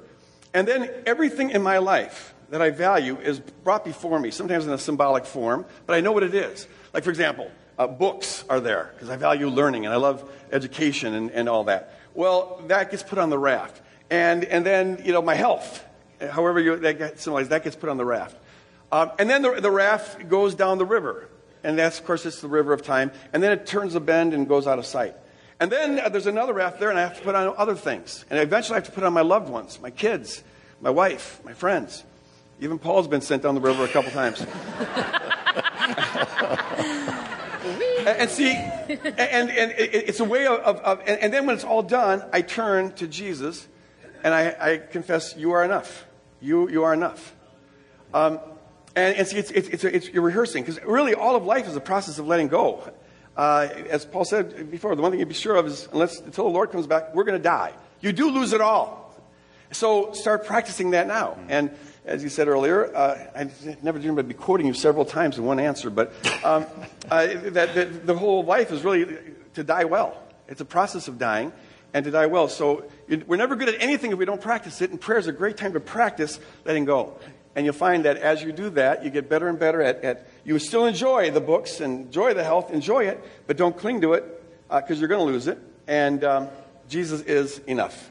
At the end of the day, Jesus is sufficient. And at the end of the day, Jesus is all we got. Amen? All right.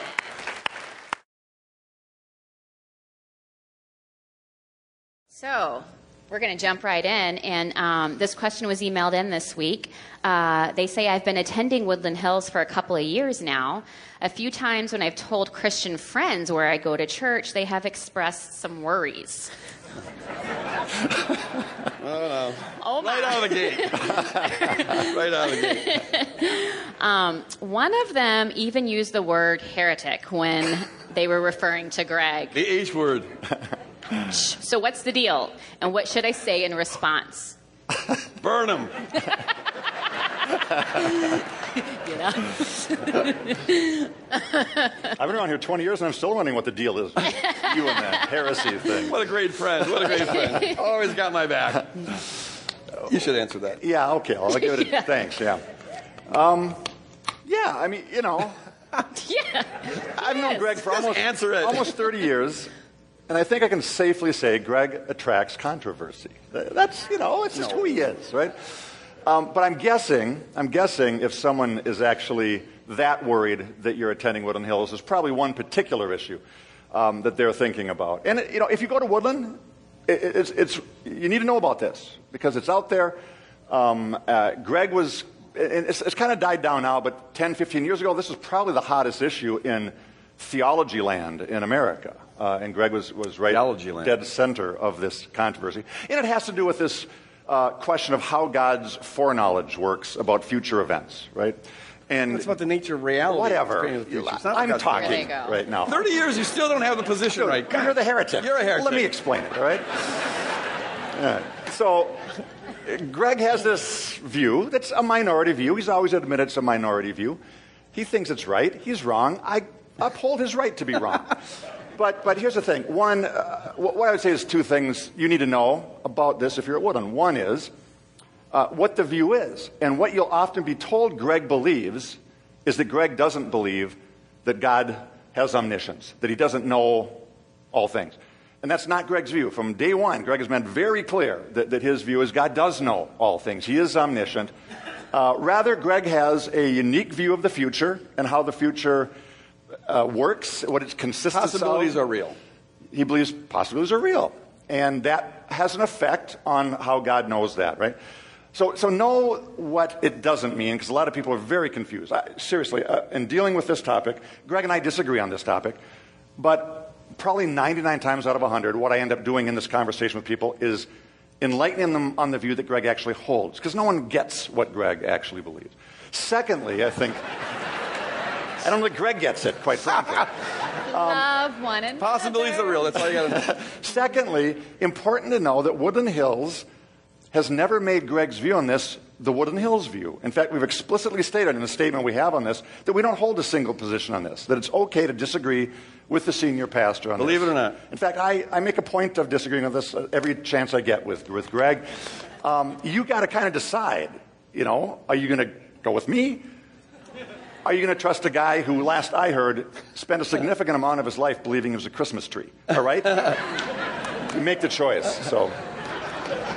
It was one night. okay, that's long enough. All right. I've got a good excuse. That's not a good excuse, but it is an excuse. All right, there you go. Thanks for that Alrighty then. clarification. Well, thank you guys. Uh, throughout this mixed signal series, a constant theme was that we can have strong convictions about the truth of Christianity, but still be humble in how we communicate this to others. That sounds like a great idea, but in actual practice, it seems that these two things are incompatible. For example, being humble means being tentative and less than certain, but having conviction means being bold and confident about what one believes. Practically speaking, how can you do both things at the same time? You've written a book on this. By doing it in love. Uh, no, here's the thing. Uh, uh, I'll take a first swing at this. Um, I, I, it's true that usually, I think the way the world works is that people identify being bold, uh, maybe aggressive with their views as being confident, and people are tentative as being humble. Uh, but in the kingdom, I don't think those are uh, those two are necessarily correlated. Um, you can be very confident of a, of a view, but to be humble just means you remember that you're human. You're human, and so you hold it as a human. Uh, that, eh, so you listen to an uh, alternative opinion, uh, and uh, yeah, genuinely take in their arguments. I mean, after all these years, I still listen to Paul's arguments, even though I know I'm oh, virtually certain he's wrong. But humility dictates that I, you know, still ascribe worth to him by by being humble about it. Wouldn't you agree? I'm humble about these things. So, anyways. Um, and, and the, the other thing is that the reason why I think uh, we tend to identify confidence with, with boldness and loud voices and whatever is because uh, often people get their life, their worth, their significance, and security by believing they're right. Uh, and so when someone challenges their rightness, well, then they get huffy puffy about stuff. Um, whereas in the kingdom, we're not to get life from the rightness of our views, but from Jesus Christ uh, and what God thinks about us on Calvary. And so that means we, we, you hold to your convictions, but you don't get life from them. And so you're not threatened when someone questions them. And that means you can talk calmly about things and, and humbly about things. So I, I think it's, it's uh, very compatible to have a, a firm conviction about things, uh, but uh, to express them uh, in, a, in, a, in a humble way uh, as a human being, and always in a way that ascribes worth to the other person that you're dialoguing with. As I said in the first two services, I'll say it again here. Uh, Paul says, do everything in love. 1 Corinthians 16, uh, verse 14. Do everything in love. And love is about ascribing worth to another, even cost to yourself if necessary. And, um, and so if at any point in any kind of dialogue, i- winning the debate becomes more important than expressing love to the person, I always encourage people to do the kingdom a huge favor and shut up. Uh, because uh, even if you're right, you're wrong. So it's- do it in love. Yes. All right. So, what exactly is a Christian worldview? Wow. Succinctly, in one minute, Paul. Go ahead. Go. Well, I can answer that. huh? Yeah, how do you? I think, you know, so if we're talking about worldview, we're talking about the way someone makes sense out of reality. Uh, Every human being has a, a worldview because we are, by really by definition, almost human beings are sense makers. We, we have this incoming data that hits us from the time we're born, and we're trying to organize and unify and make sense out of that. That- that. That's worldview. What's a Christian worldview, then, I think, is, is a way of making sense out of all of reality that puts the revelation of God in Jesus Christ at the center of that worldview. And so uh, we've often said here at Woodland Hills that th- there can be a lot of beliefs that we have. But in terms of our beliefs as Christians, the fundamental center of that is always Jesus. And then the beliefs sort of move out from there. Um, we can talk about you know, really important central beliefs that we call dogmas, or a little less important, but nonetheless uh, theories about our dogmas we call doctrines, and finally opinions that yeah, Greg and I, for example, consider the thing we we're just talking about that we disagree on an opinion level thing. And so we, we can, you know, be on the same pastoral team, be great friends, write books together, and we disagree on certain things. As long as Jesus is anchoring this, and we got the basic mere Christianity, you know, the idea that, that, there, that there's a triune God, that He sent His Son, that we are uh, broken humans in need of salvation, that Jesus has come to do that, and that He's coming again to redeem us. You know, mere Christianity, as C.S. Lewis would say, that, that's the center of it. And then all of us have differences beyond that. It's important to always distinguish. So, a Christian worldview is uh, your view of the world is organized around Jesus Christ, revelation of God in Christ. Um, that, that's the core of it, but it's important to distinguish that from the American worldview, or the Arab worldview, or Eastern worldview. Um, there, there can be overlaps with those things for sure, but never identify the dominant worldview of your culture as a Christian worldview, because there's aspects of our culture and every culture that are inconsistent uh, with the view of the world that is org- uh, or, organized around or structured around the person of Jesus Christ. Amen. As Christians, we are told to see God as a loving father figure. However, there are many stories in the Bible that make me not see him as such. How can I love a father who smites his children? Succinctly. yes, succinctly. Uh, that book you've been working on for eight years. Yeah, yeah, has yeah, yeah, yeah, yeah, yeah. Okay, yeah. that. I'm, I've, I'm, I, I- really am almost done. I'm done with the, the bulk of it. It's 1,200 pages long, two volumes. And uh, How many I- appendices, I, I'm now working on the appendices, so there's six of those. So, uh, but yeah, it, it, it, it, it's, it's getting close, so close, so close. But, okay, here, here's uh, the shortest thing I could say about that is this. Um, Keep your eyes fixed on Jesus. Jesus says, I am the way, the truth, and the life. No one goes to the Father except through me. He says, if you see me, you see the Father. Uh, he's called the Word of God. He's not one word among many. He is the Word. Um, Hebrews 1 3 is so crucial. In the past, God spoke in various times, various ways, in partial glimpses. But in these last days, which is the whole epic since Jesus came, He's spoken to us by His own Son, who is the very radiance of His glory. When God shines, it looks like Jesus. And the exact representation of God's essence. So in the past, they had glimpses, but now we get the real thing. And in the past, they saw aspects of his character, but now we see what God's like down to his very essence. Uh, and so it's important eh, to not have a, a, smorgasbord kind of picture of God where you put together different pieces and every verse is equally authoritative. Um, no, it, it, it's all got to be anchored in Jesus Christ. Uh, our exclusive understanding of God's character is found in uh, the person of Jesus Christ, especially Christ crucified. Uh, now, that raises the question what about these other glimpses they had? And that's where I have a book that's 1,200 pages long. I, I would just say this. I'll say one little word and then, then we gotta move on because I could talk forever on this. Um, but but uh, so resolve it, however, whatever sense you make of Old Testament genocide, all that other stuff, that God looks like Jesus Christ dying on the cross. That's the real character of God. Um, and then as we read the Old Testament, we're we're to do it. Jesus says, everything points to me. John 5, Luke 24. It's all about me. And so we have to read the entire Old Testament through the lens of Jesus Christ. Knowing that this is what God's really like, well, then let's interpret everything else uh, in light of that. So read, read the Old Testament through the lens of the cross. Um, and, and part of what it means to do that, and this is my opinion, this isn't doctrine, certainly not dogma, and certainly not the center. But here's one opinion. Um, you know, I notice on the cross that God uh, becomes, that God became a human being and then uh, bore our sins on the cross and, and entered into solidarity with our curse. And then he takes on an appearance that reflects that sin and reflects that curse. And so when, when, when, when you look at the cross, I mean, how does the cross reveal the very essence of God?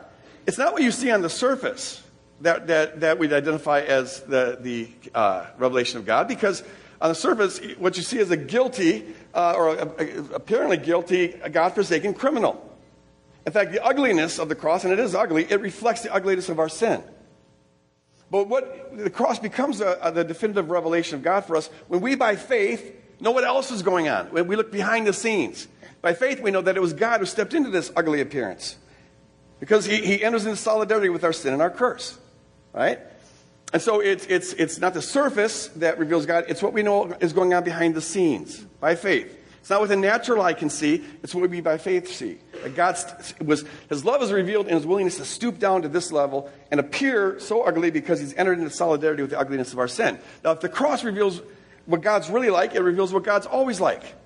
So it makes sense as we read the Bible to ask the question where else might we find God stooping to enter into solidarity with the fallenness and the sin and the cultural conditioning of his people, uh, to meet them where they're at, and thereby to take on an appearance that reflects not how, he actually is, but reflects their sin.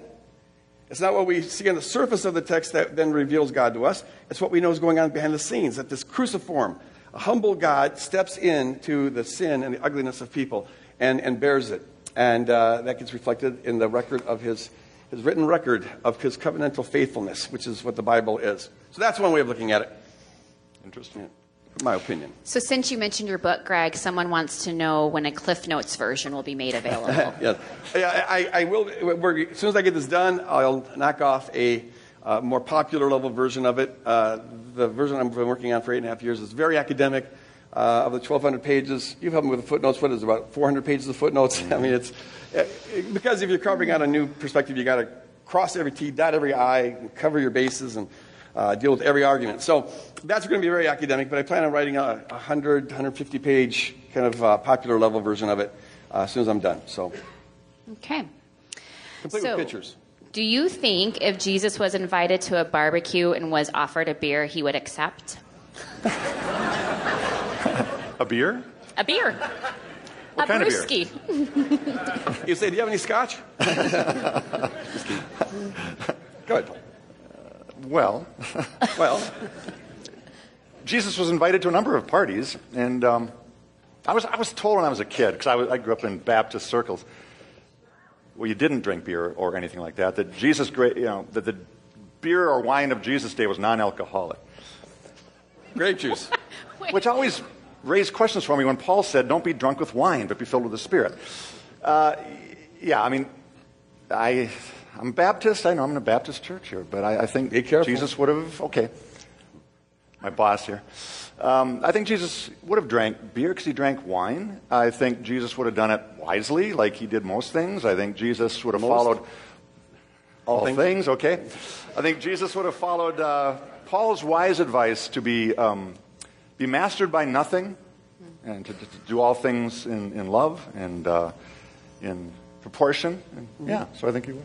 But I'm sure if there was, uh, if, if the party was being, if there's a lot of folks who are in recovery uh, from bondage to that. Well, good point. He, would- always put he- his he brothers and sisters ahead, and they're there. Yeah, Yeah, good- because and. Paul tells us to do that. Don't cause another to stumble. Good so point. Good it point. depends on the context. So it depends. Depends on context. But there's a reason why. Oh, one more thing. You know, he, he, he actually had a reputation of being a drunkard Yeah. and a womanizer and all of that because he hung out with those people. Uh, and so the Pharisees were always accusing of him, and that would be impossible if he was drinking grape juice. Good point. Think about that. You're guilty of drinking too much grape juice. Always that purple on your lips. All right, so if Jesus is God, how is it possible for God to abandon Jesus on the cross? You have a section in your book on that. Okay. okay, uh, here's how I, I see this. I mean, what's going on there is uh, Jesus becomes the sin bearer of all, the sin of the world and then experiences the, the death consequences of sin. That's the judgment of God. It's not that God's personally angry at him, but he sta- as he stands in solidarity with our sin, sin pushes God away. And the ultimate judgment of sin is God withdrawing, and then we suffer the, the innate consequences of sin. So Jesus does it for the, all the world. And uh, for that to be authentic, there has to be the, the Father re- re- removes himself. And it, it, it's experienced like abandonment, which is why Jesus cries out, My God, my God, why have you forsaken me? And that's why you have all this delivering over language. You know, Paul says that he, God delivered him over uh, to uh, bear our sins. Uh, that's the language of judgment being, uh, being used there. Now, does that mean that there's actually a, a, a, split the Trinity for a period of time? Because that would be pretty weird. I mean, God, God's very definition is, is love. And, and uh, if, that's his very, if that's his essence, well, then he'd be destroying his essence if there was actually a split. So then the question becomes this, by the way, is my opinion, it's not a doctrine. But the question becomes how can God experience the split uh, without actually being split? Because God, the triune God can't be ontologically and in, in his essence split. So here's, here's a way of thinking about it. Uh, the Father uh, removed himself from Jesus on the cross, and Jesus stepped into being crucified on the cross out of love. Everything he did was out of love. And Spirit was involved in that too, Hebrews 9 says. Um, and so it's all done out of love. And so here's the irony of this. I mean, there God went to the furthest extreme he could go on our behalf. The all holy God becoming our sin. Um, the perfectly united God experiencing separation. Uh, he couldn't have gone any further than he went. And that's why the cross is the perfect revelation of his love. The infinite distance to which God went, the unsurpassable distance that God went on our behalf, reveals the infinite perfection of his love. And so the irony is that precisely when Jesus is experiencing abandonment, we are seeing the perfect expression of the love that unites the triune God. That love is so great that they're willing to experience separation on our behalf. And, and so the, here, here's an analogy that may help. I don't know. But um, imagine, oh, this may take too, too long to unpack. Oh, I'll, I'll, try to do it. Okay, so imagine a husband and wife and their son gets kidnapped or something, okay? And, and, and so the only way to rescue them is for, by a gang. There's a gang that kidnapped their son. And so to rescue them, uh, the, the wife has to uh, go into this gang. Uh, and uh, the only way to do that authentically is for her to take this pill that causes amnesia or something like that. And so she, she enters into solid, and, and so she has to, for a while, forget who she is. Um, and then she goes in there, and then the pill is designed to wear off at a certain point where she wakes up, and then she can rescue her son from the inside of this gang. Following me so far? now, for a while, they, they, they're not, they, she doesn't know they're husband and wife. There's a, there's a separation there because she took the amnesia pill.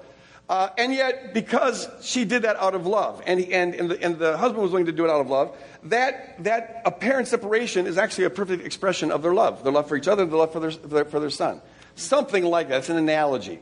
Uh, they, it, when you enter into an experience separation out of love, the experience separation is actually an expression of love, and so it is with Jesus on the cross. Think about it. You ever thought of writing movie scripts? Movies? don't. I, I think that don't, you don't. Don't. yeah, okay, this question says I know that Greg and Paul have both written on the topic of spiritual warfare. I also know that the Bible talks a lot about spirits and such, but modern people don't seem to experience these things like ancient people say they did. Isn't it possible that things like angels and demons are just ancient ways of explaining natural forces they didn't understand? What credible evidence is there for believing in the reality of these things? Ooh, yeah. Good question. Good question.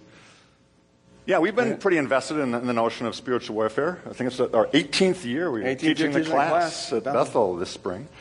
Um, yeah, so I think I always kind of start with C.S. Lewis's point of balance on this. Lewis, in his book Screwtape Letters, I think it was, said that there's uh, equal and opposite errors people can fall into when it comes to the demonic. One is, uh, one extreme is to sort of ignore them or just forget they exist, which is really where our culture has gone on that. Our secular culture largely acts as if this thing is a Beth mythology, if we even think about it at all. And that really has affected our, our Christians in our culture. So frequently, I, in my life, for example, I grew up in the church, and if you would have asked me up till I was age 21, do you believe in demons? I would have said, well, yes, because Jesus believed in them, and I believe Jesus was right about things and all that. But if you would have asked me, so what, what difference does your belief make in your life? The real answer would have been nothing. I, I, I never think about it. I don't act as if they're real. Um, so I, I would have fallen in for many years to that one ditch Lewis talks about, kind of ignoring them. Lewis said there's also the opposite ditch, which is once you begin to believe in these things, you can get to the point of obsession or real fear over these things, and that, kind of a fear dimension starts to control your life on this. And Lewis says there's, a, there's a, a, kingdom balance there that clearly Jesus and Paul and the other biblical authors expressed. Um, at age 21, I experienced a demonic entity. Uh, it's, it, it, rocked my world. Uh, it put me in about a year long tailspin about how to make sense out of that, and I came through that. Uh, having my worldview significantly expanded. Um, so, I guess one answer is experience really changes things. Yeah. Um, uh, in terms of credible evidence, I guess where I would turn, Greg and I actually have a, a, a manuscript sitting somewhere in some, one of our desk drawers that we wanted to write a book someday on. We'll someday publish it. About evidence for, for spirits. And It's increasingly, incredible.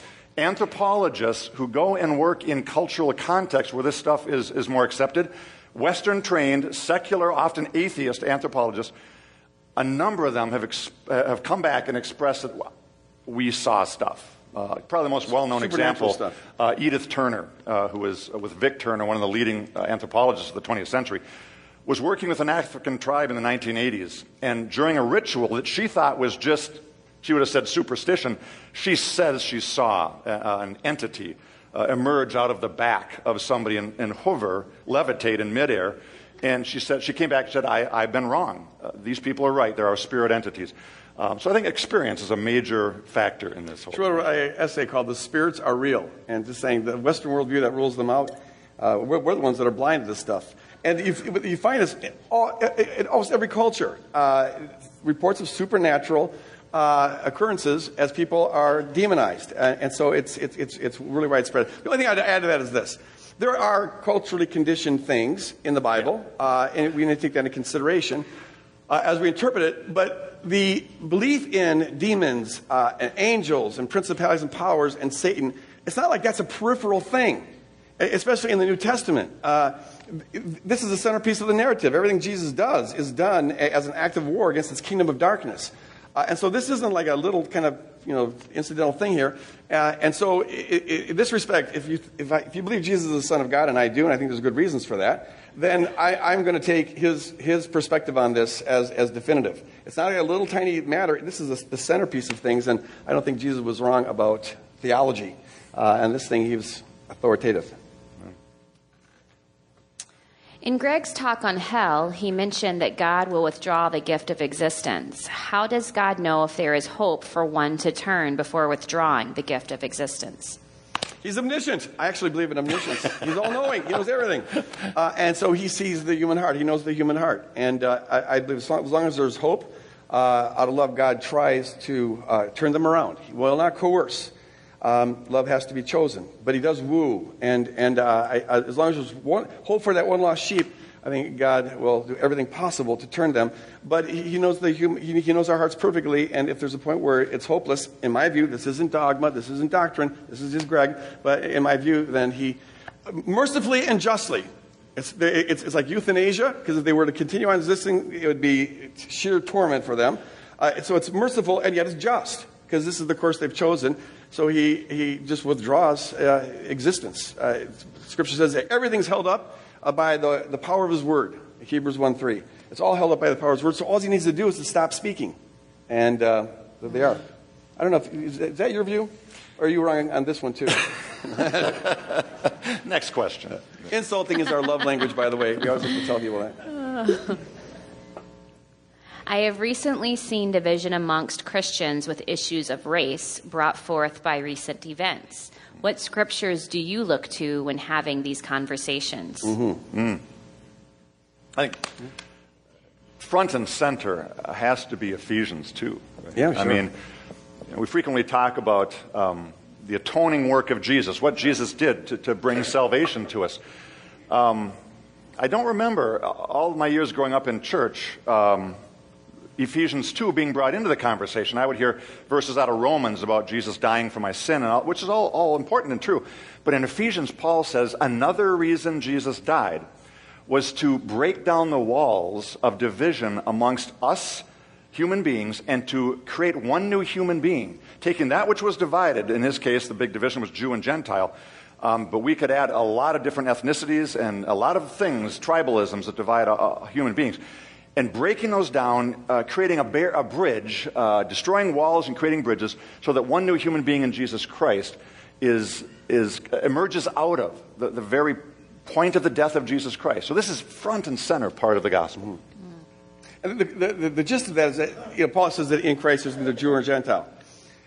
That doesn't mean that we pretend that we don't notice the difference between uh, Europeans and, and, and African Americans and, and, Asian Americans and all the diversity that's out there. It just means we don't get our life from, the, yeah. from that identity. Difference. Uh, identity is found in Christ. And among the things that should do is to free us. We're no longer trying to protect our identity as white people or as black people or as Asian people or Native Americans or any, anything. So that should allow us to be able to uh, enter try to, in love, enter into the, the perspective of others and to hear their perspective.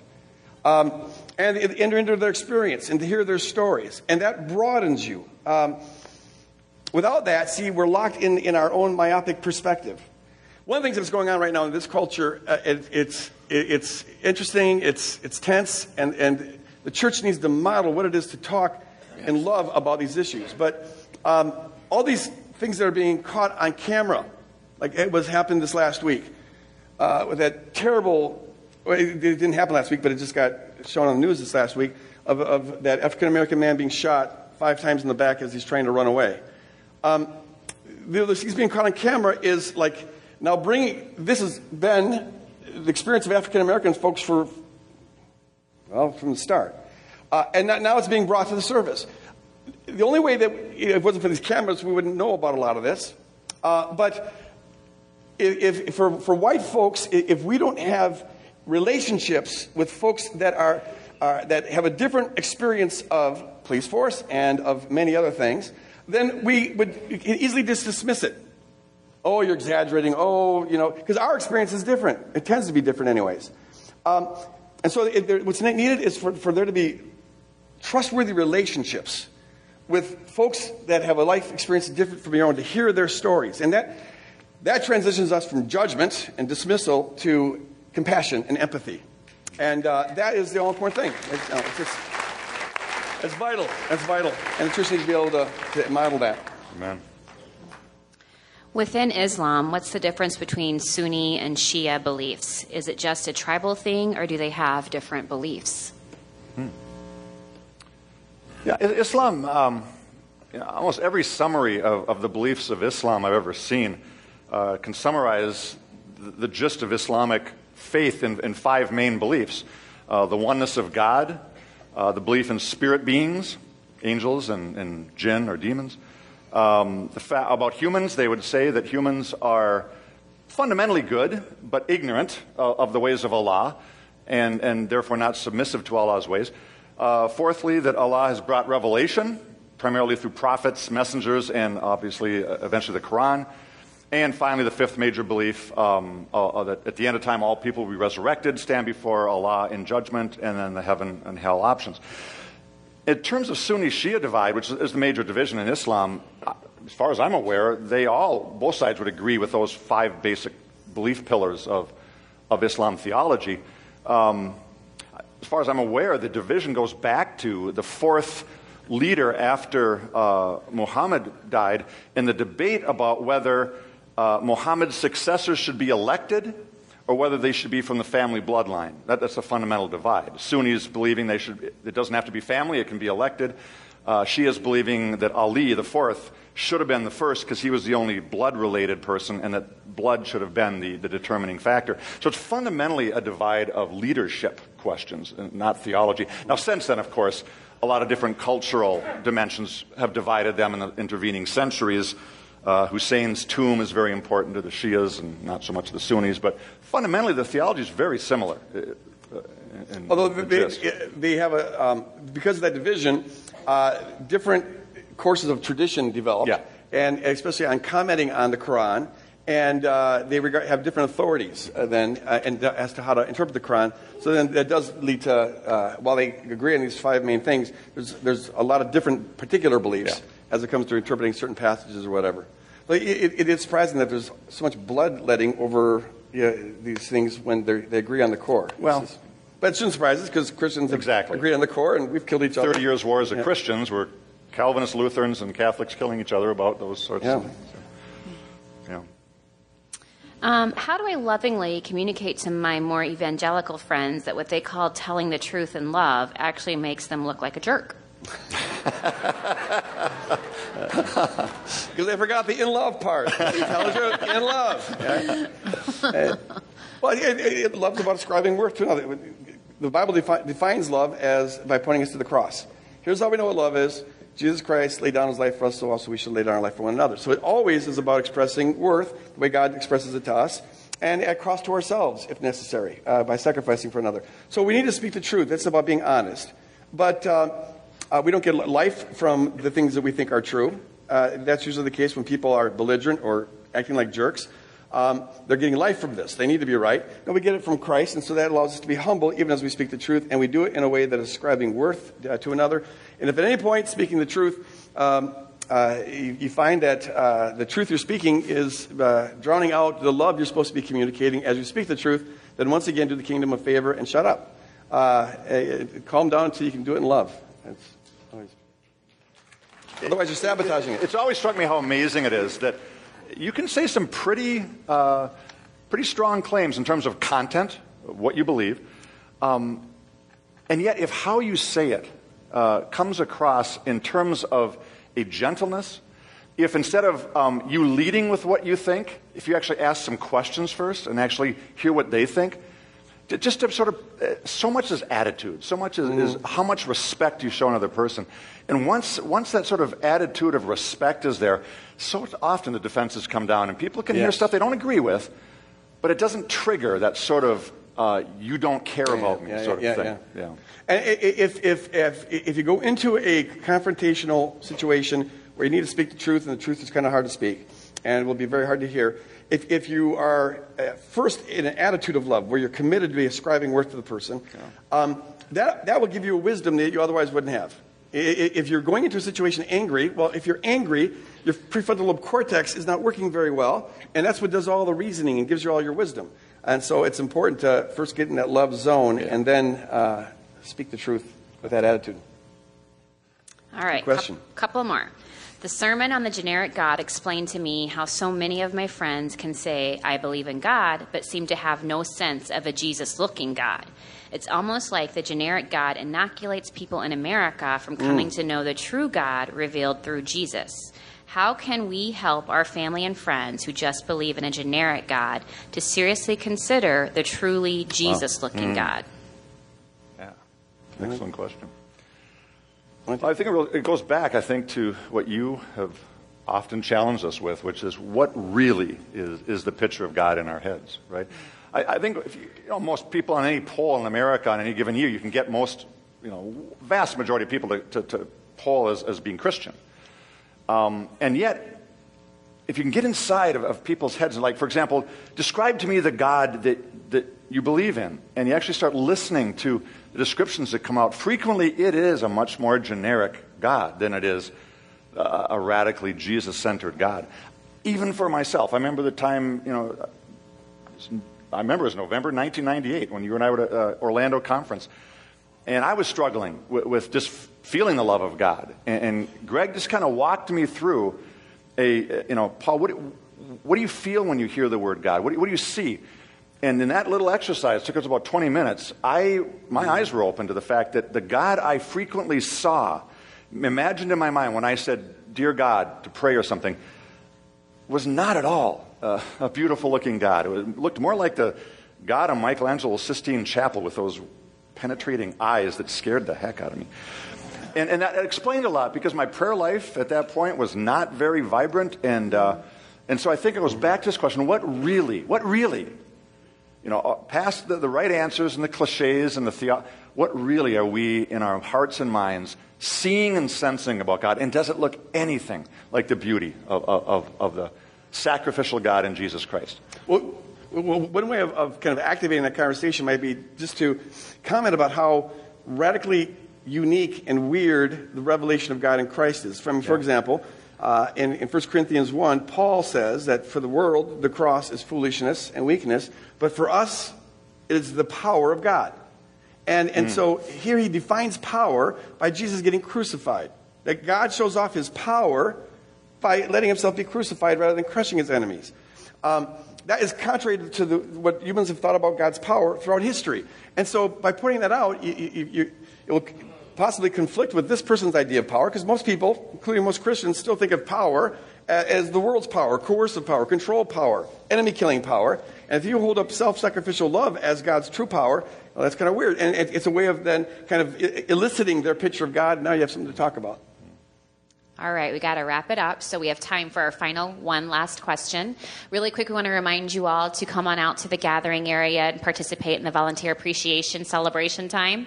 Also, uh, make sure that you watch all three podcasts, the three services, because different questions were asked each time. So if you want the whole totality of what we discussed and answered here, then watch all of those. Thanks again for being here and submitting your questions. Great questions, too. Here What we a go. Smart church. I just love them. In Greg's. Humble, too. Time, time, time. In Greg's sermon about Islam, he spent a lot of time talking about nonviolence toward enemies. How can we reconcile this nonviolence with the fight or flight response that's wired into our brains? During the Heart Smart series, it sounded like those were God given responses we have to danger. Excellent question. Got one minute here. you got a one minute answer? Okay, well, here's the, the shortest way I'd respond to that. Um, look, there is a healthy kind of fear that's natural. Uh, it, it, it's the brain's way of just saying, warning, warning. You know, so if you're you know, a female uh, walking uh, down some rough part of the city uh, at 1 a.m., and all of a sudden you realize you're being followed by five guys who look like they have ill intent, uh, you should be afraid. You also shouldn't have been walking out there one, in the morning. So, uh, but uh, yeah, you might want to right there uh, make a call. Yeah, so the, that's a, that's an appropriate thing to have a caution, like fear. That, that's the right use of fear. But now, if if when you get home, I would encourage you to uh, pray a blessing over those five guys, whatever their intention was. You don't know, uh, but so you're not living in that fear. We, we need to have a love that causes the, when, when that appropriate use, that temporary use of fear is done, we need to have a love that then drives that fear out. Uh, otherwise, it's toxic. We, we, we, internalize it. It begins to poison us. And so, uh, uh it, it, there are appropriate contexts where it, it's natural. It's, it's even godly to, be, uh, to have fear. It's a warning, but we don't want to be living in that. And the way to stay clear of that is by always committing to love your enemies. Not in the moment, in the moment when you're being attacked or something, that, that's where fear would be have a place. But to be having a love for your enemies and blessing them and doing good to them, whatever's good to, to, whatever would be good for them, you pray that. And that includes the good of, of maybe uh, that they, they, get out of their uh, demonic beliefs and their demonic activity, and, and that people are protected from them. And that'd be a good thing to pray. And that they get convicted, and that their eyes get open to the, the, love of God, and they get transformed. And all of that, you pray that, but you're doing it in love as you agree with God that they were dying for. It's the most important fact about them. And that's the kind of love that drives out fear, so they're not living in it. It doesn't have a toxic, toxic effect on our life. Amen. All right, oh, there we go. Amen. Oh, would you stand? I'd, I'd, like to ask the prayer teams to come up here. And uh, if you are here this morning and have any need uh, that could uh, use prayer, I encourage you to take advantage of it. They would love to serve you by praying for you. Whether, whether that's a relational thing, emotional thing, financial thing, whatever, uh, come up and receive prayer. And if you're not a follower of Jesus but want to find out about that and uh, what that entails, come up here and talk to these folks, and they'd love to uh, explain that to you. I'll send us out with this prayer. Father, as we leave this place, I pray that we are a people who are growing in a love that drives out all fear, uh, that it gives us a peace that passes understanding, that helps us not to cling to the things of this world, um, that frees us to love like you love. Like the sun shines, uh, like the rain falls, we love indiscriminately. And uh, let that drive out all fear of our life. As we go out into a world of darkness, let us be light and shine with your character in Jesus' name. And all God's people said, Amen. Amen. God bless you guys. Keep on thinking.